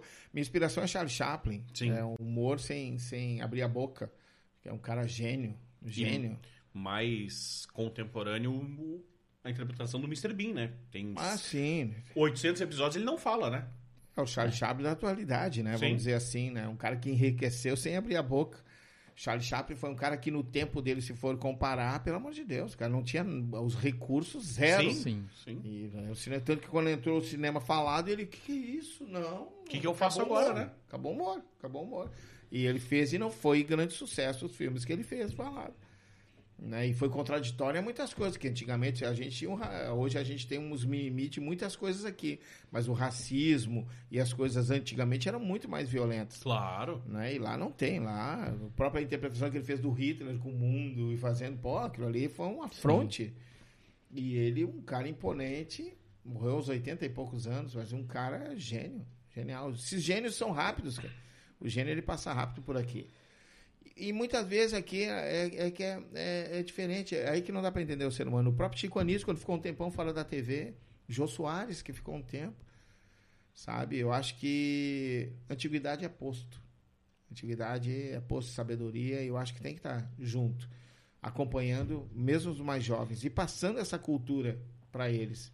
Né? A piadinha dos caras agora é, é tu assistir vídeos horror- horror- horrorosos, não, não é humor, é sarcástico mesmo. Eu tava com um amigo outro dia lá, ele tava assistindo um vídeo ali, o que que é isso? Não, eu recebi num grupo aqui, o cara tava cortando, matando o cara, nisso, matando, cortando o cara, tirando o coração para pegar o comer o coração do cara. Nossa. O que que é isso? É, isso não é humor, né? Não, Não não, dá- não, É. não, não, não, não, não, não, Mas cara, as pessoas consomem. É, é o Ele- que eu, ele- é o que eu ele- falo aqui. Ele tava assistindo, eu, eu olhei um pedaço assim que eu tava do lado e eu, pá, cara, eu, eu virei o rosto, pá, como é que tu consegue Sim. É o que eu falo aqui. É da, é, nós nascemos sendo maus. Nós colocamos uma gaiola, uma caixa, colocamos todas as nossas maldades lá dentro e tentamos mantê-la sempre fechada. De vez em quando dá uma escapada numa maldade. Tanto é que tá aqui, 30, 40 anos, programas policiais de morte, de sangue, de corpo caído, e é sucesso na TV, né? É, o ser É humano porque muitas vezes vibra. isso, in- infelizmente, né? Eu só discordo da parte que nós somos, que nascemos com essa caixinha do mal. Acho que, pelo contrário, acho que é muito do bem. E essa portinhola que tu abre é que vai entrando. Porque muitas vezes meu coração tá aí que nem o índio. O índio não tinha gripe, não tinha porcaria. Quem levou foi os caras que foram lá e levaram. Ou o- tinha não tinha informação. Não, não tinha, né? A mesma coisa, uma vez eu fiquei pensando, até pelo culturalmente, né? Talvez esteja falando besteira, alguém pode falar. Mas tu já viu algum índio aleijado? Eu nunca vi um índio aleijado. Culturalmente, algumas aldeias, é, algumas tribos acabam matando, né? O, Eu a nunca mãe vi. mata o bebê quando vê algo errado, Exato, né? pelo- Algo errado na cultura deles. Vamos deixar bem claro também É, isso. Será que a cultura hoje continua é, a mesma? Exatamente. né? Então, a evolução da coisa, né? Vamos pensar dessa forma. Mas eu acho que essa caixa que nós temos é da bondade, mas quem traz essa maldade é o decorrer da tua vida que tu vai abrindo a portinhola. É a mesma coisa que eu abri a minha portinhola para te mostrar esse vídeo e eu, ah, deixa eu ver. E que as crianças hoje estão absorvendo isso, né? Elas já por isso que no meu tempo era pra cama. Ah, hoje a babá tá aqui, né? É, claro. Não, e E deixa ali. acessa tudo, né? E o pai e a mãe tá ali, ó, porque a criança tá aqui, né? Pô, tá nos restaurantes, tá ali o desenho. Não tem um momento de família, de. Sim. Não, não é mais televisão, é isso aqui. Não, e, e, e eu trago a tese do- da, da caixa de maldades, e é legal a gente discutir isso. Porque o bebê chuta a mãe, quando amamenta, ele morde o seio da mãe, ele, e aí tu vai controlando as maldades Mas dele. eu, quando sou E aí- amamentado, eu mordo até hoje. Tá, calma. E aí depois, na, na, na fase da infância, ela vai olhar desenho animado, e o desenho animado é a base da maldade. O pica-pau sempre foi mal. O Tom e Jerry, um tentou matar o outro a vida inteira. Então, por isso que eu venho com a tese do, pô, a gente nasce com a maldade, a gente vai controlando ano após ano.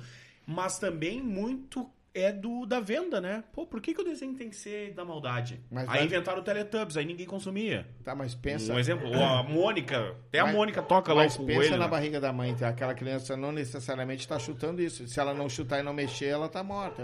Tá mostrando que ela tá vida. Viva, Sim. né? É vida. Tá mostrando ali. Essa, essa, essa, É que é uma comunicação, né? essa mordedura que a gente tem até no decorrer de criança que tá querendo, até, né, para estimular, são estímulos, Sim. né? Até o cara morto tem estímulo, cara. O cara morto tá ali, ó. Sim. Então, ó, tá mexendo. Não, pô, quem pesca, por exemplo, tu mata o peixe, o peixe ainda. Se tu Reage, morresse hoje, tu tivesse Não. no caixão, Não, não, o não, que não, que não. tu queria que a pessoa falasse pra ti ali dentro do caixão? Ele tá ressuscitando. Não, eu, Gente, ele tá acordado. não, eu queria que fizesse assim, ó. Ó, ele mexeu. não, eu acho que assim, Aí ó. seriam gases. Também, também. Que peido dos diabos, né? Pelo amor de Deus. É, porque É? fica aparente, tu vê que tem estímulo, até morto. Eu acho que, na minha humilde opinião, eu acho que nós todos temos o lado, o lobo bom e o lobo mau. Mas eu acho que o lobo bom, ele vem com todos nós. E no decorrer, sim. Aí tem aquele cara que passa dificuldade, porque tá dentro do ser humano. Olha só, tem cara que passou a vida inteira num- morando num espacinho pequeno, comendo lixo, fazendo tudo, descobre um livro na lixeira e vira médico. E é do bem, e salva vidas. E tem aquele cara que passa essa vida toda e tudo, não, e quero tirar de ti lá, que tu tem família boa, tu é mal. Sim. Se fôssemos todos maus, eles vinham pelo mesmo lado, ele ia pensar dessa forma. Não, acho que o lado bom ele sobrepõe. E esse mal ele vai entrando. Tipo assim, eu não faço mal pra ninguém. Aí eu tô lá de arrependendo do meu trabalho. E as pessoas estão fazendo mal pra mim, fazendo mal pra mim, fazendo mal pra mim. E eu estimular isso dentro de mim, eu vou fazer o mal também. Eu vou tirar o pino da granada e vou jogar e vou fazer o mal. Se eu sou um E cara muitas vezes. eu E, não faço. e muitas vezes as pessoas acabam fazendo mal porque elas viram as outras fazendo mal e vencendo, né? É. Momentaneamente. Ah, sim, Óbvio, lá na sim. frente a conta vem. É, normal. não, Pode E aí- demorar, mas vem. E aí tu olha, pô. É aquela tese do traficante que chega no guri que não tem o tênis. Ah, tu quer o tênis? Só entrega isso aqui pra mim. Ele Sim. viu o amigo tendo tênis, ele não tem. Sim. Infelizmente é assim. É o dinheiro fácil É. também, as coisas fáceis assim. Se fossem tão fáceis, eu acho que a gente não pode ter no desespero eh, da vida da gente. Eu, eu, eu boto como, como referência o próprio Titanic, quem não assistiu o filme Titanic. O Titanic ele tá afundando, os caras desesperados. Quem tava desesperado tava morrendo. E a banda aqui, ó. E a banda É, tocando. E quem não tá, tá, tem um pouco de ficção e tudo ali, mas ao mesmo tempo, e se bem que isso foi real, né? Essa parte aí que eles estavam tocando, diz que foi real, eles ficaram É. tocando. Eu, eu ouvi dizer que foi real, dentro da história. Mas o que que o, o Jack fez? Ele foi aos poucos pensando, ele foi lá, salvou uma. Só vou ela. Sim. Dava os dois na porta, né? Os Não dois dá. cabiam dentro da porta. Na porta, dava os dois. Mas no desespero, aquelas pessoas foram morrendo. Ah, todo mundo. Ah, então não pode entrar no desespero. Eu sempre basei a minha vida no Titanic. Muitas vezes o cara vê que tá afundando, mas tu vai aqui até tomar ar. De alguma forma tu vai tomar ar. Sim. Vai acabar se tu morrer. Não, afoga- num afogamento, o- o teu desespero é o que te mata, né? Claro, morre quem sabe nadar, cara. Quem não sabe fica na areia. Autoconfiança. Exato. E quando tu tem autoconfiança dentro de qualquer tipo de trabalho, é como se tu estivesse no teu trabalho, eu sou o melhor de todos. Sou melhor, eu sou melhor que tu, cara. Tu aprende comigo que eu sou melhor tu, tu tá te matando. Eu posso ser o melhor aqui, como eu falei, quando eu parava na raia que eu ia disputar, que eu olhava pro lado e dizia, vocês são muito fraquinhos, eu vou vencer, aquilo lá é meu. A minha vida toda foi assim. Concorrência é comigo mesmo. Eu vou me inspirar nos. Por que, que o cara bateu o recorde? Ele é o maior saltador e ele vai, lutar, vai brigar de novo, quer ter o maior recorde. Que nem aquele cara, o único que atravessou de prédio a prédio por cima da corda, fazer a última apresentação mais longa, morreu. Sim. Cara Já, dizia, pô, pra quê que já foi? não bastava o recorde que tinha, né? Sim. foi, foi superior, vai- quer superar os Sim. limites, mas tem limites que tu não precisa superar, cara. Não tem, então, eh, na minha humilde opinião. Muitas vezes a pessoa, ah, ele acha que tá certo. Não, não é isso, eu tô dando a minha opinião só. Sim. Por isso que eu digo que a gente tem que sempre parar e pausar e ver a vida do outro ali como é que é. Erros, fiz um monte, cara. Erros, cometo, cometo também. Mas algumas coisas tu recicla, tu consegue, outras não. Eu não consigo ter, falei isso para Cris Bart falo para vários, eu não consigo ter raiva das pessoas. Eu não consigo. Deus talvez me deu essa missão. Eu sou um cara que tu encosta em mim, tu sobe. E eu vou até um limite e volto. Eu vou até um limite e volto. Até errado eu falar isso, que é o dom da palavra, né? Seu desejo Sim. é uma ordem. Mas é, geralmente quem encosta, vai. Então é, a minha vida é esse decorrer. Mas quem sabe eu não vim para o mundo para isso mesmo. Mas eu vou dizer, ah, cara, eu sou infeliz. Eu fico, não. E isso é algo da- do humor também, né? Porque no humor tu precisa da escada, né? Sim, tem que ter uma e, se- escada. e se tu conseguir fazer isso na vida, é melhor, né? E é o Mas- que tu faz. Mas tu aprende, muitas vezes eu aprendo, tudo é a própria escada, né? Tu bate o escanteio, corre para fazer o, o gol. É, muitas vezes tu te transforma na escada. Aí é o mero momento de estar preparado. Aí tu tem que estar preparado para aquilo. No início é uma merda, porque tu, tá, tu bate, puta, chutei muito forte. Não cheguei a tempo. Por isso tem o treino. É, exato. Por isso que ele bota ali a bola e É. chuta gol. Chuta gol. Chuta gol. É o que eu faço hoje na minha vida. Aqui, ó, o banho. Como se tomasse banho todo dia. É levantar e dizer, não, não, meu dia. Ai, puta, tô sem dinheiro, vou ter que pagar. Tá, plim, tá sem Sim. dinheiro. Tu quer você tá sem dinheiro? Não, vai entrar, vai entrar um negócio. Tudo, pum. E antigamente, quando o DJ, quando eu iniciei, eu ficava, toca telefone, toca telefone, toca. Depois de um certo tempo com experiência com tudo, o telefone tocava, pá, olha, não tem mais essa data. Não, então eu vou mudar a data. Eu tipo, passei por isso, eu vou mudar a data, né, porque eu quero tu como DJ, porra. Bah. A confiança do troço do teu trabalho. Então eu plantei para aquilo ali. É, E foi desafios. E minha vida sempre foi aquele desafio, sempre foi desafio. Eu vou até ali, pá, e volto. Mas eu, ao mesmo tempo, eu vou adquirindo experiências. E vai ali e volta, eu vou adquirindo experiência. E faz assim, ó, pula até aqui, volta. Aí pula até aqui, volta. Depois pula até aqui e vai, e vai aumentando, ó. Aí Deus sabe quando vai dizer, ó, vem, velho, deu, acabou aí. vem, acabou. Eu vou Sim. pular, deixa eu dar o último pulinho. Não, não, não. Tá, tá, vou deixar, pulo. Uou! É um abismo. Sim. É, o cara não pode pensar nunca no fundo do poço. São sequências. E quando a gente lida com pessoas, tu tem que ser líder, Sim. não chefe.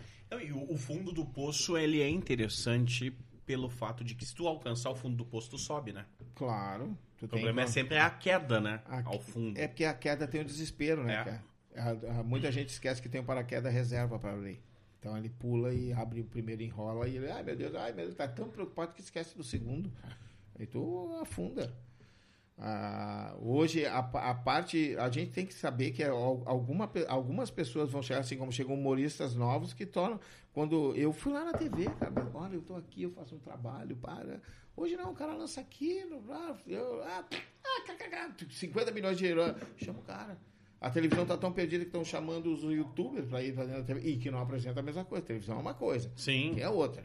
Sim. Tem público para cá e público pra TV. Porque quem vai, cons- quem vai consumir o youtuber sabe o conteúdo e consome. Sim. A TV tu não sabe quem é o público consumidor. Não, E aí tu de... É que muda toda hora. É muito mais difícil. É. Hoje é mais fácil para conseguir. Antigamente tu concorria lá, era. Antigamente tu botava 50 vagas para dois caras. Hoje são duas vagas para 50. É. É a diferença, né? E as pessoas se acham superiores e outra, ele passa por cima de ti, né? Não dá para parar. Se parar, passam por cima. É, então não tem. Eu fui para São Paulo ontem, anteontem, eu tive lá em São Paulo. Cara, assim, ó, eu, eu virei pro cara do Uber e disse, cara, vocês têm um saco de areia em casa, né? cara, por que não? Porque tem que soquear, só eu soquei aquele dia inteiro, só no trânsito. Eu levei duas horas para chegar no aeroporto e para ir no lugar onde eu tava. Anda, para, anda, para. Motoqueiro. E aí pararam, os caras quebrou o vidro do cara da frente, é coisa que a gente só vê na TV, né, cara? O cara quebrou, assaltou o cara, tentou pegar o celular, não pegou da guria, mas quebraram o vidro, nós paramos do lado, perguntamos, né? Assim, na frente, eu fecho o vidro, cara. Eu tava com um parceiro lá, fechamos o vidro. Fechar o vidro, mas se o cara chegar ali. Sim. Aí eu já fiquei sintonizado, que aí tu vem com, com a tua. É que nem humor, né? Tu tem que preparar a tua criatividade. É que eu estimulo a criatividade. Eu já pensei, bah, eu tenho, tenho que estar com choque, né, velho? Imagina o cara mete a mão. não, cara. Eu não tô nem com arma, ele com pedra. Ele quebra o vidro e enfia a mão. E já sai correndo, saíram tudo correndo, mas não pegaram o telefone da guria. É a realidade. Então, o cara desce do carro assim, né, cara? Imagina o cara ir Sim. trabalhar todo dia, tu levar duas horas. O meu avião saía às seis da tarde, cinco e meia, por aí a gente tava, tinha que fazer presente. Sabe que horas eu saí da onde eu tava para ir para até lá o, o aeroporto? Eu saí às duas da tarde. Eu cheguei lá quatro, 15 para cinco mais ou menos. Saí às duas da tarde. Cara, E tu andou tipo Daqui 20 pra Cidreira. quilômetros. daqui para Cidreira, eu acho.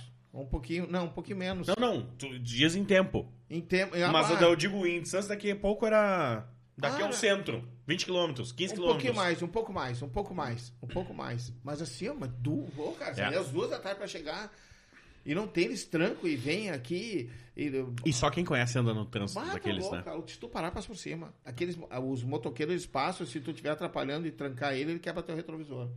Ele dá soco e quebra, ou vem com o pé Bah. e quebra. Eu já vi história de pessoal que coloca colocou ferro no lugar do retrovisor. Aí o cara vem e quebra a perna. É, é Eu lembro, quebra. eu lembro de uma sacanagem do pânico. É, Era uma caminhonete toda com película e tal, escura. E aí um adesivo assim. Odeio motoqueiro. Mas os caras E vinham. aí os caras vinham e paravam no vidro e ele baixava o vidro, era o Anderson Silva. Bah.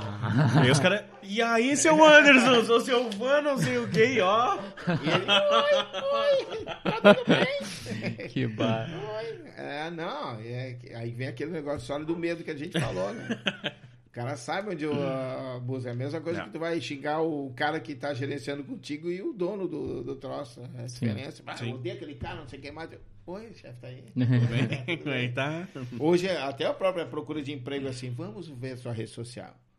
Eu odeio meus chefes. Não. Odeio segunda-feira, quero. lembra? Cara, é. Odeio segunda-feira era clássica, né? Eu digo uma coisa. Eu, no dia que eu tiver de novo aí trabalhando e tudo, e meu chefe, ou meu. Meu, meu chefe, não o líder em si, mas meu chefe morrer, eu vou comprar um caixão, um caixão redondo pra ele. Só pra ir chutando até a cova. Vai chutando até a cova. As pessoas têm que saber disso e ter consciência de que nós temos o tempo limite aqui na Terra. Ninguém é mais que ninguém. Hoje tu me despreza, amanhã tu precisa do meu sangue. Precisa do meu, meu rim. É. Então, né, ninguém ninguém tá sujeito a escapar disso. Tem até o te lembra do Bino e o Pedro e Bino? Pedro e Bino?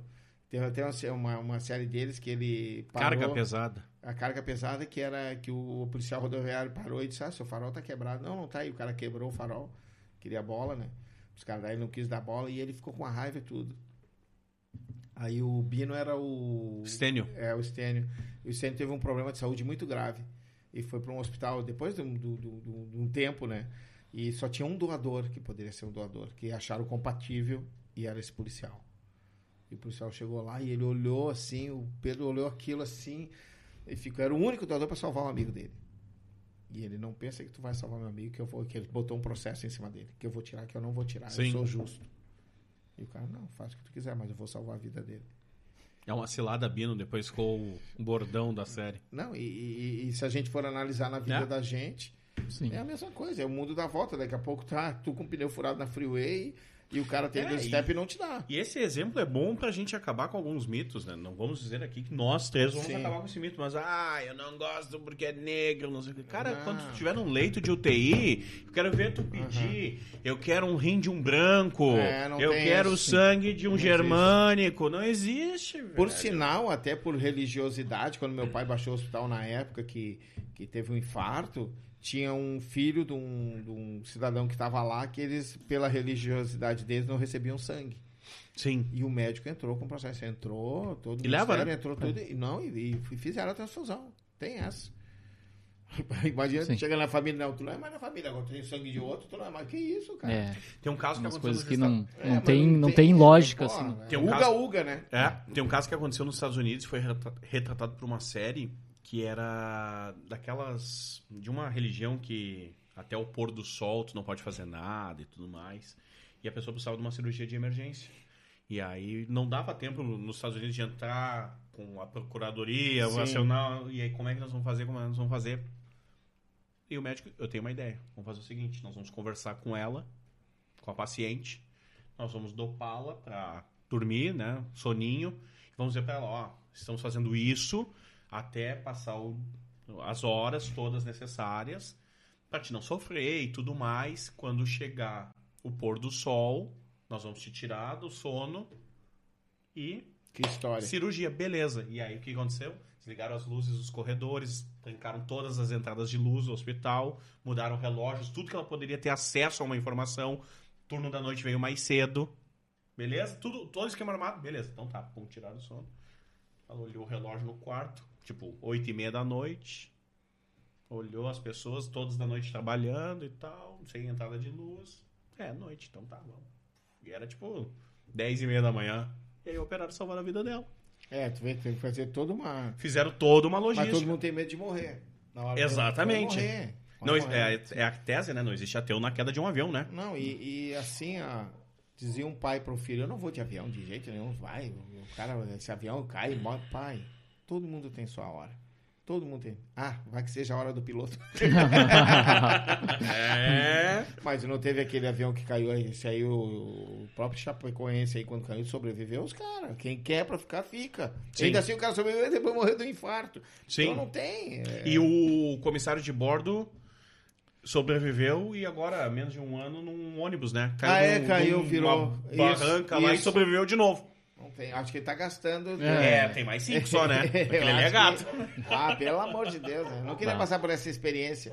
Mas é uma naba, é porque eu- é, é quando tu não tá no controle, quando a gente não tá no controle da vida da gente em muitas coisas, é como se tu tivesse de carona comigo na estrada, no carro. Tu vai ficar muito mais atento do que tu mesmo dirigindo, porque tu, tu tem autoconfiança. Aquilo que o cara que morre afogado. É a, é a tese de quem dirige tá na carona. Tu tenta Ah, frear toda hora ah, o carro. não, tu tá ali. freia Se tu não tiver psicologicamente. Eu tenho confiança nesse meu amigo de 40 anos que eu vou dormindo, sabe? Sim. Se morrer, eu vou morrer dormindo. Assim diz o budismo, né? Se tu vive intensamente como se fosse o último dia da tua vida, mas viva feliz. Se eu tiver com raiva, eu vou morrer com raiva. Se eu tiver infeliz, eu vou morrer infeliz. Sim. Se eu estiver feliz, eu vou morrer feliz. Então, vive intensamente. A gente nunca sabe como é que vai ser. Algumas coisas a gente bota na teoria, tu fala e tudo, e tu não pratica, mas tu tá tentando. E como tu fala e aquilo tá na tua cabeça, tu não esquece, tu vai tentando. É assim como eu vou tentando. Algumas coisas estão dentro da minha própria teoria, mas na minha prática tá faltando. Aí eu vou reciclando, vou tentando moldar, sabe? Porque é, eu sou mortal, pô. Muitas vezes o cara olha como artista, ele não caga, ele não mija, ele não ofende. Não, eu faço tudo isso, cara, ele é normal. Uma vez eu encontrei uma senhora depois do show, ela, eu tô pegando nele. Sabe, o- idolatria, assim, bastante, como eu já encontro algumas. Um, uns se apaixonam, e diversos. Já teve o próprio gay se apaixonando, dizendo que eu era lindo, que eu era aquilo, que eu era. Ah, obrigado, querido, eu tenho minha família, assim como tem mulheres, assim como tem senhoras. Então tu recebe tudo que é tipo de coisa. E tu tenta transparecer o amor e o carinho que tem por ti. Pô, te idolatro de uma forma, tu é genial, tu me salvou, salvou minha família. Tu recebe mensagens que muitas vezes fica até pra ti mesmo. Claro. Mas tu recebe umas mensagens assim, que eu salvei a vida dela, que ela se sentiu viva, que eu fiz ela rir, só tu me faz rir no momento desse, eu tô passando por um momento. Então são coisas que tu recebe que tu é público. Tu é uma pessoa pública, tu recebe de todos, como já recebi xingamentos. Quem não te assistiu até hoje? que tu gostaria que tivesse assistido? Até o Ayala hoje. artista. Não tenho ninguém. Meu avô, talvez. Meu avô. Meu avô, meu falecido avô, o pai do meu pai, dizia: eles não, eles não acreditam em ti, mas tu nasceu. Tem um cara que nasceu para ser comandado e o cara que nasceu para comandar. Tu nasceu para comandar. Meu avô dizia. Eu subia a escada da casa dele, tinha um espelhão, ele ficava no quarto, ele ficava assim no quarto que ele não parava, né? Ele ficava assim com as mãos, ó, pra, que era para ver a, a motricidade. né? Uhum. Então eu olhava no espelho ele, alemão! Meu apelido é alemão na família. Eu era alemão, morei em Recife e fiquei preto. Alemão, vem cá! Era coronel do bombeiro. Aí eu chegava lá, eu vou dizer, não acredito em ti, mas eu acredito. Tu nasceu para liderar. Tu nasceu. Então meu avô foi um cara que não assistiu. Talvez até ficasse aqui, né? Que história essa de batom e. meu pai não, meu pai já leva no humor. Meu pai é humorista também. Meu Sim, pai é contador de piada e tudo. Sempre foi o coronelzão, aquele sentar na ponta da mesa, eu mando, sou o chefe da família. Uh! Mas a. meu avô, meus, meus avós, assim, todos eles, né? Assim, mas principalmente o vô Jarci, que é o meu avô que sempre, assim, o, no início, leva o carro. Vem, eu confio que tu dirige. Comecei a dirigir muito cedo, dirigi Sim. com 8 anos, 8, 9 anos. Já comecei a dirigir muito cedo. E aprontei, né, cara? Aprontei. Eu fui uma criança que não dei trabalho. Eu, eu me pendurava no elevador e até o quarto, quinto andar embaixo do elevador, pendurado. Sim. né? Descia, eu pulava no o andaime quando tava pintando o prédio, eu ficava balançando o andaime e fazia assim, um lado pro outro e não caía. Acho que o cara lá em cima dizia, não, vou deixar ele vai fazer ação social, vou deixar ele. Tranquei o zelador na caixa d'água, Não, o zelador tava limpando, fechei lá. Desci uma vez, tinha umas latas de tinta, tudo assim, tinha um recém-pintado prédio militar, e eu pintei alemão, alemão.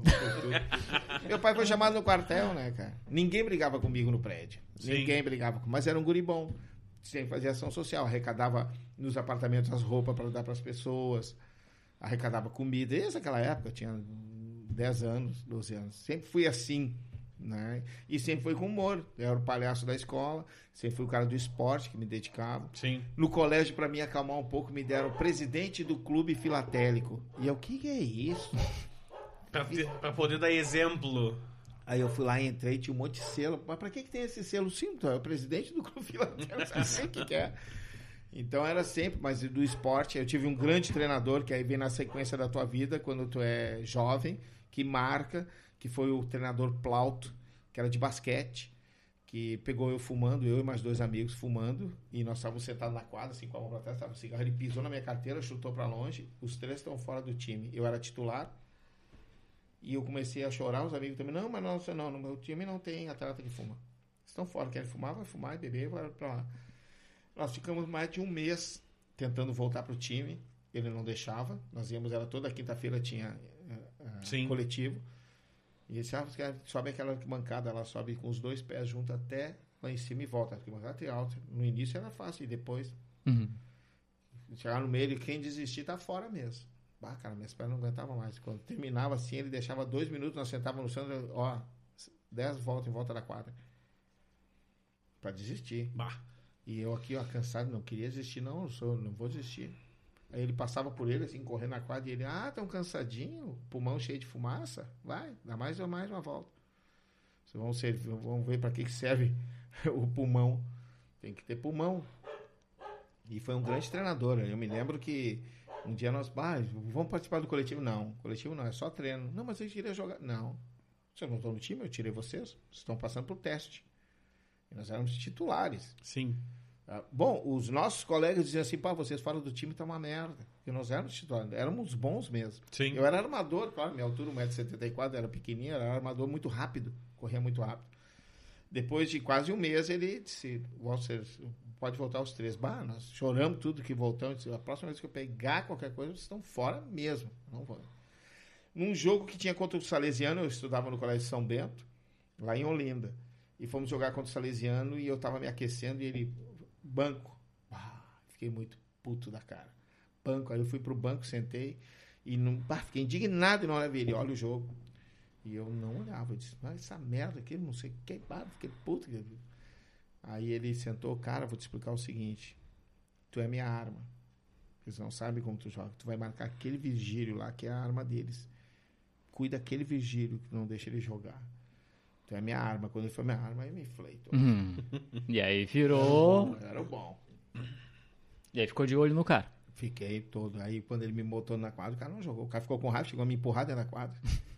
Ah, me empurrou, não jogou. E eu, e eu joguei pra caramba. Porque eu queria mostrar que era, tava melhor ainda.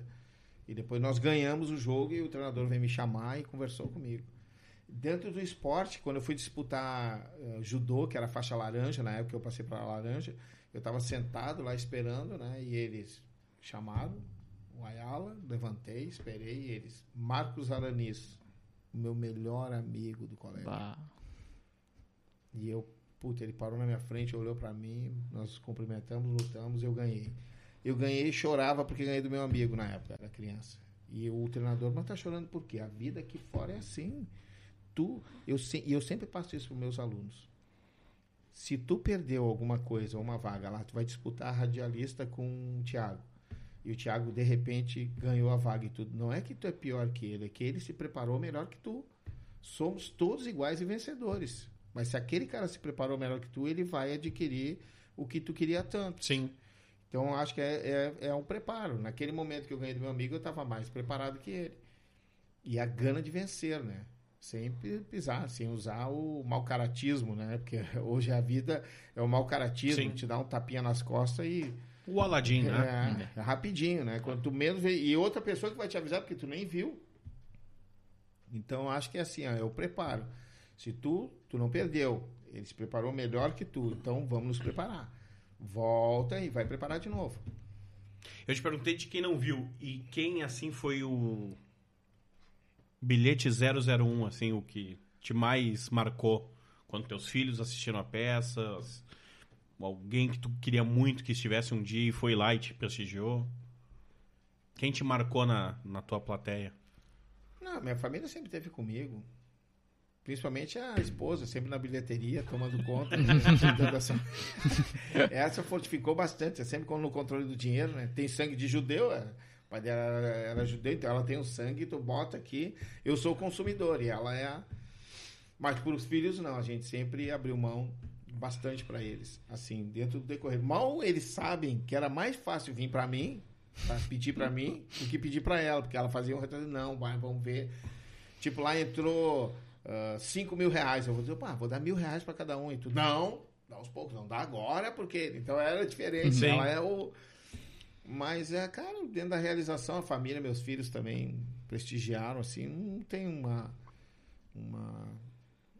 Sintonia. Um cara que eu tenho muito apreço, que eu nunca assisti minha peça, mas eu já participei dela, participei de filmes dele, é o Paulinho Micharia, que é meu amigo, meu irmão, amo ele, é um cara excepcional. Ele tem o que tem, é o que é, porque ele é assim.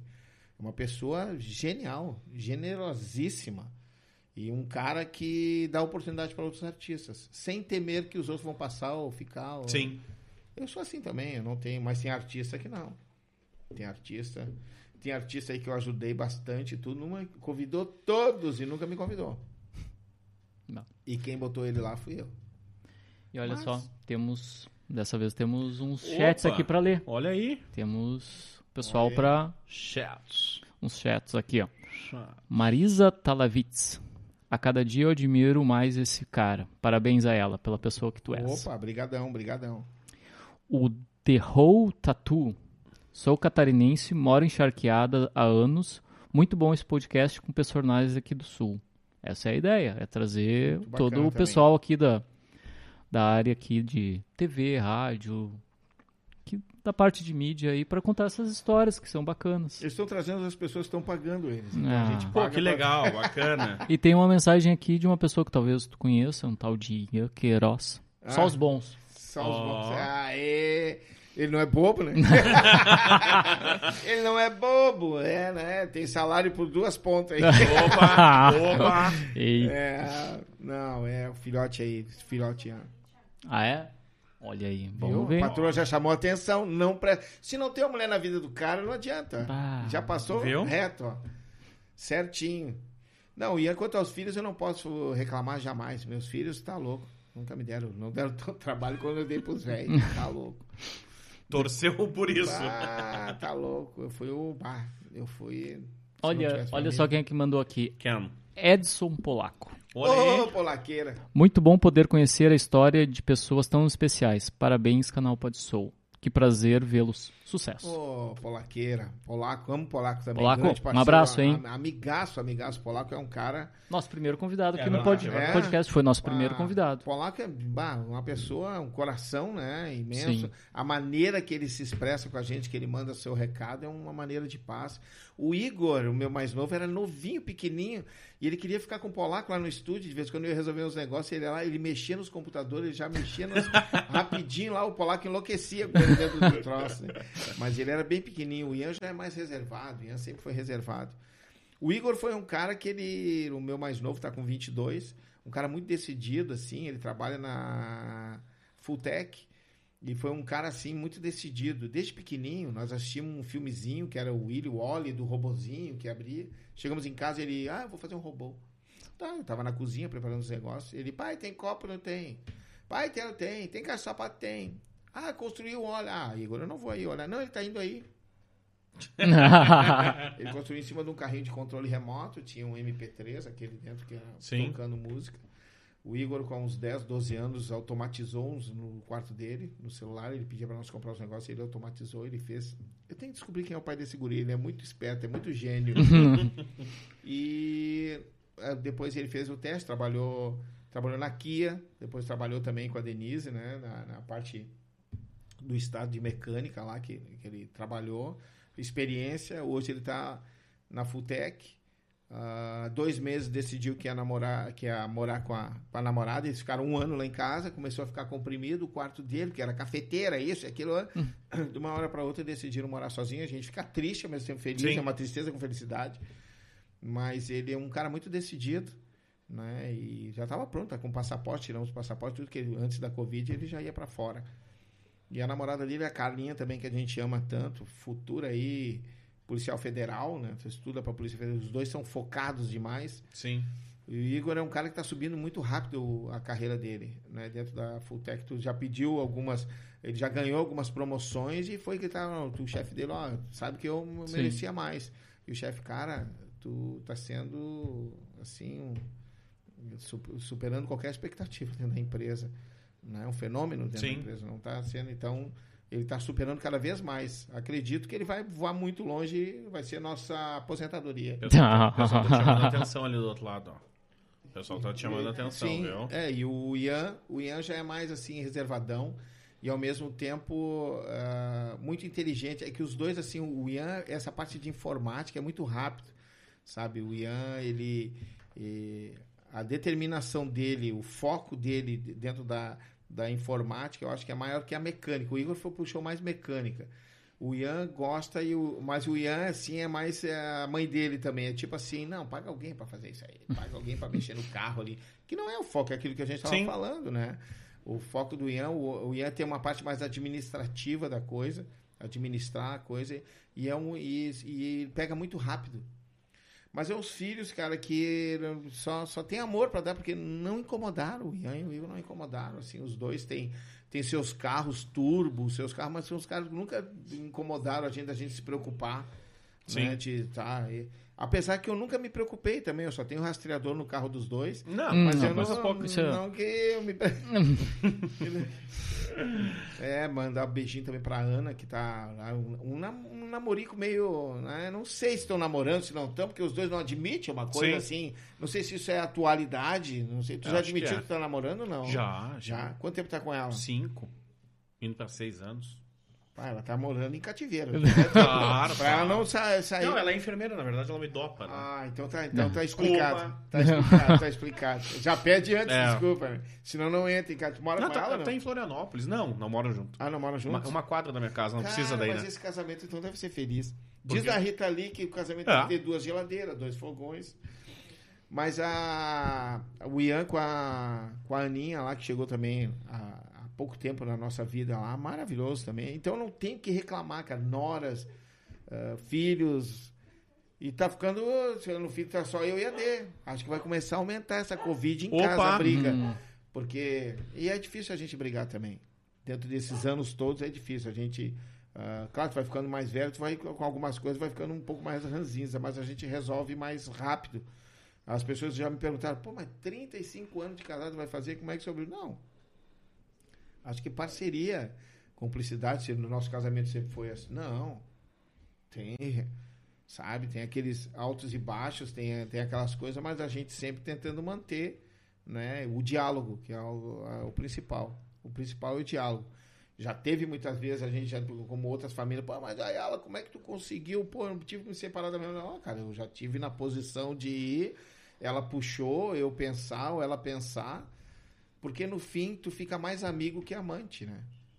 Se tu É, deixar. é uma Sim. verdade. Tu É fica verdade. mais amigo que amante. Então, é, é, falta essa parte. Aí, muitas vezes, tu tá aquele mais amigo, tu tá precisando daquela necessidade, daquele carinho, daquela coisa e não tem. Mas isso é normal dentro de to- qualquer relacionamento, se a gente for pensar. Aí tu olha os amigos, olha a situação e o estímulo dos caras é, é, muitas vezes, daquele que se separa e não faz isso. É a pior coisa que existe. Se tu consegue resgatar, resgata. Aí as pessoas perguntam, aí tu vê os relacionamentos hoje, dois anos, um ano, três anos. Sim. Ô, cara, é muito Eu rápido. tava até vendo e vou procurar aqui, ó. Deixa eu ver se eu acho rapidamente aqui no Instagram. Uma página que eu sigo. É... Ela Como traz não ter uma só mulher? Exato. Fórmulas do segredo. Aqui. É, quanto tempo dura um casamento no Brasil? O estado que mais os casamentos duram, em média, 17,6 anos, no Piauí. Rio Grande do Sul está no segundo lugar, com 16,7 anos. E o estado que menos dura um casamento, no Acre, 10 anos em média. Ah, mas quem é que faz essa pesquisa? Isso Essa aqui nem pesquisa é do Ibope. Mas que Ibope? do, do Ibope, ah, baseado em dados do Colégio Notarial do Brasil e do IBGE, Cara, estatísticas do Registro Civil de 2020. Você sabe que eu fico pensando? Olha, eu tenho 58 anos. Vamos em Ibope de rádio. E de 58 anos, nunca ninguém bateu na minha porta para perguntar Ibope. Eu não sei qual é Ibope. A minha avó morrendo, minha avó morreu dizendo assim, ó. Quem é que falou que o homem pisou na lua? É. Tu viu? Então, sei lá, esses ibopes aí, essa estatística das coisas, eu não sei. Antigamente os caras diziam que batia em porta em porta. Pra mim nunca vira. Ibope, pra mim, estatística é isso aqui, ó. Agora Sim. aqui, né? Se a gente entrar aqui, ó, o que a gente Sim. tá fazendo. Isso aqui sim, te dá um resultado. Ah, sim, sim. Isso que eu já escutei de gerente de rádio dizer assim, não, não o Ibope não está sendo bom. Sim, porque a Ibope eu mostro aqui. Deixa eu ver, 562 mil pessoas alcançadas. 562 mil pessoas alcançadas. Mais de 3 mil comentários. Isso eu vivi dentro da rádio e, e- e um gerente de rádio dizer para mim que não tem Ibope no programa. Então tem cara que não sai do, do, do- do casulo, né? Então não tem. Aí tu vai no papel ali. Que papel é esse? Que compram? Sim. Tem papel que tu sabe que é aí fora que Sim. compram. Sim. Então não, acho que a realidade é que é o Whindersson Nunes, é a Anitta, é essas pessoas que chegaram agora e que fazem história, que é mais uma guria de, de independente do que for, de favela, que saía lá mal falava direito, que fala inglês, espanhol, fala tudo, e tá internacionalmente conhecida, a Madonna convidando pra cá, que saiu daqui. Do meio do É troço, que, tem com um muito, é, celularzinho. é que tem muito preconceito, né? É, e tem muito brasileiro que que não gosta dela, né? Só, não sei, eu não sei qual é os motivos, Pode mas ser musicalmente ou por ser brasileiro, né? Porque Aí, se fosse de fora, qualquer outra pessoa. é algo né? fenomenal, cara. É. Aquela encosta vira ouro, né? Não, mas é, é que é, é- mas aí vem o sucesso garantido porque tu, ela, ela, ela ama fazer aquilo, ela é rispe- é Michael Jackson, É? a rispidez de trabalhar com aquilo. Então ela traiu ali com um telefonezinho vagaba, gravando um videozinho. Me lembro da história do Whindersson Nunes, que o sonho dele era gravar num computador, a mãe dele ganhou um note. Num negócio, ele literalmente, da noite pro dia, ele ficou famoso. Ele postou, tô reprovado, né? Aquela musiquinha dele, foi olhar, tinha 100 curtidas. No outro dia tinha um milhão. é. Fazer sucesso não é difícil. O difícil é manter. E vai voltar com a Luísa, né? Vai participar do clipe dela, se separou. Ali é o casal perfeito. É, é, Pra eles, né? Eu não sei, eu não sei qual é a, a- a sintonia dessa parte artística, né? E a Realmente- Anitta vai ajudar o ex da Luísa, né? É, também vai. É. né? Ixi, mas é, um- É uma salada de fruta aí. É. é uma suruba, né? Opa! que diabo, dizia o português, né? Que diabo de suruba é esse que me rabaram três vezes, fizeram chupar não sei quem, eu não comi ninguém. É. É, então tem essas aí. Mas eu admiro, eu admiro essas pessoas que saem de lá atrás, Claro. sabe? É que ambição é tudo. Eu tenho amigos aí que são baita dos artistas e eu. Cadê tua ambição, cara?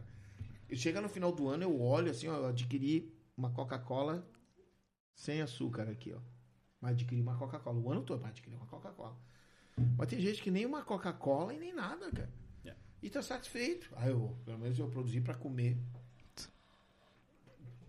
Cara, nada como tu ter, ó, tudo aqui é produção, ó, tudo é, é tua, fruto do trabalho de vocês, então tem a satisfação, não é? A gente constrói, não é? Muitas vezes o cara se veste para os outros, não se Sim. veste para si, tu tem que se vestir para si. A minha conclusão lá do meu carro que eu faço é para mim, é a minha satisfação. Ficou quatro anos na garagem lá o Fusca. Sim. Eu me decepcionei com reunião de fusqueiros, os caras dando mais valor para uma lata do que para um ser humano. Então, pô, o cara compra uma sinaleira de 500 reais pro carro dele e não paga um galetinho, um churrasquinho para um cara que tá pedindo. Uma vez numa reunião de fusqueiro, tava um cara lá, várias vezes já me, me encontraram ali. Eu sou assim, cara, eu tô no meio de uma multidão, tem um mendigo lá na ponta, ele vai vir em mim. Vai vir em mim, eu já digo, ele vai vir aqui, ele faz toda a volta, vai tudo e olha, olha, tá lá, que é aquela luz que tá ali, é ele. Sim. É, é assim, é incrível. Minha A toda energia, a assim. energia te. Sempre. Minha vida sempre foi assim. E, e ele tava lá pedindo lá, o cara, "Ó, eu quero comer um X e tu, vai fumar meu dinheiro. Quer fumar meu dinheiro, né? E o pessoal todo fala, não, quero fumar, eu vou comer, eu tô com fome. Não, tu vai, se tu disser pra mim que tu vai fumar meu dinheiro, eu te dou. Senão, não, eu não vou fumar contigo, começou a ficar bravo, né? Queria 10 pila. Eu digo, tá, vou te dar o 10 pila. Aí ele foi, ele saiu, pá, ficou um tempo, eu tava ali, quando voltou, voltou com um X na mão. Ele disse, ó, eu te falei que eu não ia fumar. E tu disse, mas tu não tem que provar pra mim, prova pra ti. Eu não dou dinheiro, mas eu dei pra ti o dinheiro. Sabe que é, no bar que eu tomo café de manhã cedo, tem um morador de rua que vai ali comprar. E aí ele pede sempre um café e um pastel. E ele chega com o dinheiro que ele conseguiu Sim. durante a noite, madrugada, para tomar o café de manhã. Isso eu tô falando de 5 e meia, 15 para 6 da manhã. E aí ele chega, por exemplo, com 20 reais. Ele nunca chega com o valor exato. Ele sempre chega um pouco mais. Tu toma café às 5 e meia, 6 Sim, horas da 6 horas manhã. eu tô trabalhando. E, de, depois mais tarde tu toma outro café. Claro, aí às 7 e meia, 8. Aí tomo cupom lá com o outro café. Ah, lá. E aí o seguinte, ele. A vez que eu vi essa cena acontecer, me chamou a atenção, porque ele pegou e deu 20 reais. Ele perguntou assim: com 20 reais dá pra comprar um café e um pastel? E a dona Sheila lá que atende disse: dá. Pegou os 20, deu o pastel, o café e não deu troco. E eu fiquei com aquilo na minha cabeça, cara. Bah. Eu fiquei, vai, bolso. Pensei comigo na hora, né? Mas não perguntei, fiquei olhando aquela cena, mas. E aí ela me contou: sabe aquele morador? Ele se ofende se tu der troco pra ele. Bah. E se ofende se tu disser assim: ó, esse aqui dá pra três cafés e três pastéis. Pode vir aqui pegar depois. Não, ele se ofende. Eu, tá, mas como é que tu descobriu, como é que tu chegou nessa questão da ofensa? Porque a vez que eu tentei dar o troco ou dar mais comida, ele me disse assim: não, esse dinheiro não é meu. Eu ganhei, alguém suou por ele. E faz a Olha. diferença pra ti. Então, toma. Bah. Eu só quero o pastel e o café. É, sistema de vida do cara. É. Criou esse Exato. sistema. Exato, não dá pra discutir. Mas tu pensa, pô, ele sabe que aquilo foi o suor de outra pessoa. É, e pra tá ele- gastando numa coisa que vale a pena, né? é E pra ele, talvez na cabeça dele é aquilo. Eu como e se sobrar eu fumo, ou bebo, ou faço outra coisa. Então, tu vai dar um destino melhor pra esse dinheiro. Cara, a melhor resposta tá na ação que a gente faz. Eu, eu, como DJ, uma vez eu tava no Teresópolis Tênis Clube, tinha um gerente novo do Economato, e terminou toda a festa, nós estávamos enrolando o fio, tinha uma bandeja de pastel. E o guri que trabalhava comigo, pô, me dá um pastel. O cara, não, é cinco reais. Cara, me dá um pastel, tô louco fome, não tem, me dá. Não, não, é cinco reais. Aí eu me irritei e disse, ô cara, eu te pago depois um Mac aí, tu paga um negócio. Ah, viu? Aí ela vai te pagar aí. Aí desceu. Aí o garçom pegou aquela bandeja, ô meu, pega quantos tu quiser, esse pastel vai murchar, vai pro lixo, não tem o que fazer. Vai pro lixo. Aí o guri pegou e ainda disse, não, não pega, não, eu tô louco de fome. Aí comeu. Passou nem um mês, eu tô descendo a rua de Teresópolis, que eu moro ali na, na, na Teresópolis, tô descendo a rua do, do Teresópolis Tênis Clube. Quando eu tô fazendo a volta que eu dobro, tá o cara no ponto de ônibus, assim, encostado uma chuva, uma chuva com vento. E ele encostado atrás do pilar, assim, né, se protegendo. E eu parei o carro, buzinei, ele olhou, aí eu chamei ele, ele olhou, veio assim no carro, pá, que chuva e tal. Eu digo, ô cara, pra onde é que tu vai? Eu te dou uma carona. É, meu ônibus vem, vem daqui a duas horas só. Eu te Bah. dou uma carona. Ele disse, ah, mas tu não mora por aqui? Mora, eu moro do outro lado da rua, naquela casa ali. Aí tá, e dei a carona pra ele, fomos conversando, ele contando a vida dele. Chegou na frente da casa dele, eu parei, e ele, bah, cara, eu não sei nem como é que eu vou te agradecer e tudo. Eu, fica pelos pastéis que tu deu pro guri naquele dia. Esse cara desceu com uma cara, velho. Eu não sabia o que ia falar. Ele desceu com uma cara assim. Ó, até a gata miou agora. Viu? Deixa, bichinho. Ao natural. E, e no outro dia, quando nós fomos na festa, o cara mandou vir refri, vir isso, vir aquilo. Eu, eu fui lá na sala da gerência e falei pra ele, cara, não é isso, não, não entendeu. Não o entendeu, recado. não entendeu. Não, não, não, somos uma equipe, vamos trabalhar junto. Sim. A gente tem que trabalhar junto. E o cara não tinha entendido o recado. Ou seja, tu dá um, um- um tapa de luva no cara. Não precisa tu ter uma resposta imediata, mas na tua ação, ação é reação, né? Claro. Então, automaticamente, como aconteceu em vários negócios de setores de trabalho mesmo, de ações, de fazer e falar com as pessoas. Tem gente que hoje, dentro dos- de alguns programas, de algumas coisas o cara trabalhou, que poderia não se dar bem e se deu bem porque eu contornei e acredito que pode ser, que vai mudar. Tem pessoas que tu tem muito mais afinidade, que tu tá ali convivendo, tem uma afinidade, e quando tu te afasta que tu tá, outras pessoas que tu não tinha, tem muito mais. Sim. Né? O exemplo típico é a própria Cris Bart. Eu tinha, a gente tinha uma amizade ali, mas não era uma coisa. Hoje é muito mais próxima, muito Sim. mais amigos. É a escola da vida, né? Sim. É diferente. Aí ela, sem, sem sombra de dúvida, Opa. muito boa a entrevista, muito que boa. bom, Esse bate-papo nosso. Ó, Só tenho a te agradecer mesmo, cara. Valeu, valeu o convite. E Valeu o convite. muito bom conhecer um pouco mais dessa tua história também aí. Pessoal conhecer um pouco mais de quem é o Ayala. Isso foi muito bom. É bom, acho que eu acho que todos nós viemos para resgatar alguma coisa aqui. Né? E só depende de ti. Depende de ti. Não depende de outra pessoa, somente a ti mesmo. Se tu for depender Sim. de outra pessoa, tu vai dar dois para frente, três para trás. Sim. Então é, depende de ti. Foca, mira e vai em frente. Não desista dos seus sonhos. Isso é clichê. Nunca Sim. desista dos seus sonhos. Muitas vezes a pessoa prega isso. Nunca desista dos seus sonhos. Chega lá, ah, eu não vou fazer. não, nunca Ou dá desista. preguiça no meio do caminho. Não, não tem ou- preguiça, não tem preguiça. Eu me vestia no embaixo do viaduto ali, Ariscamel. O cara, na época eu dei curso na Guaíba, lá com a Marley Soares. Sabe fazer sabonete? Sei. Sabia nada. Mas o desafio, né? Sim. Era o momento de estar preparado.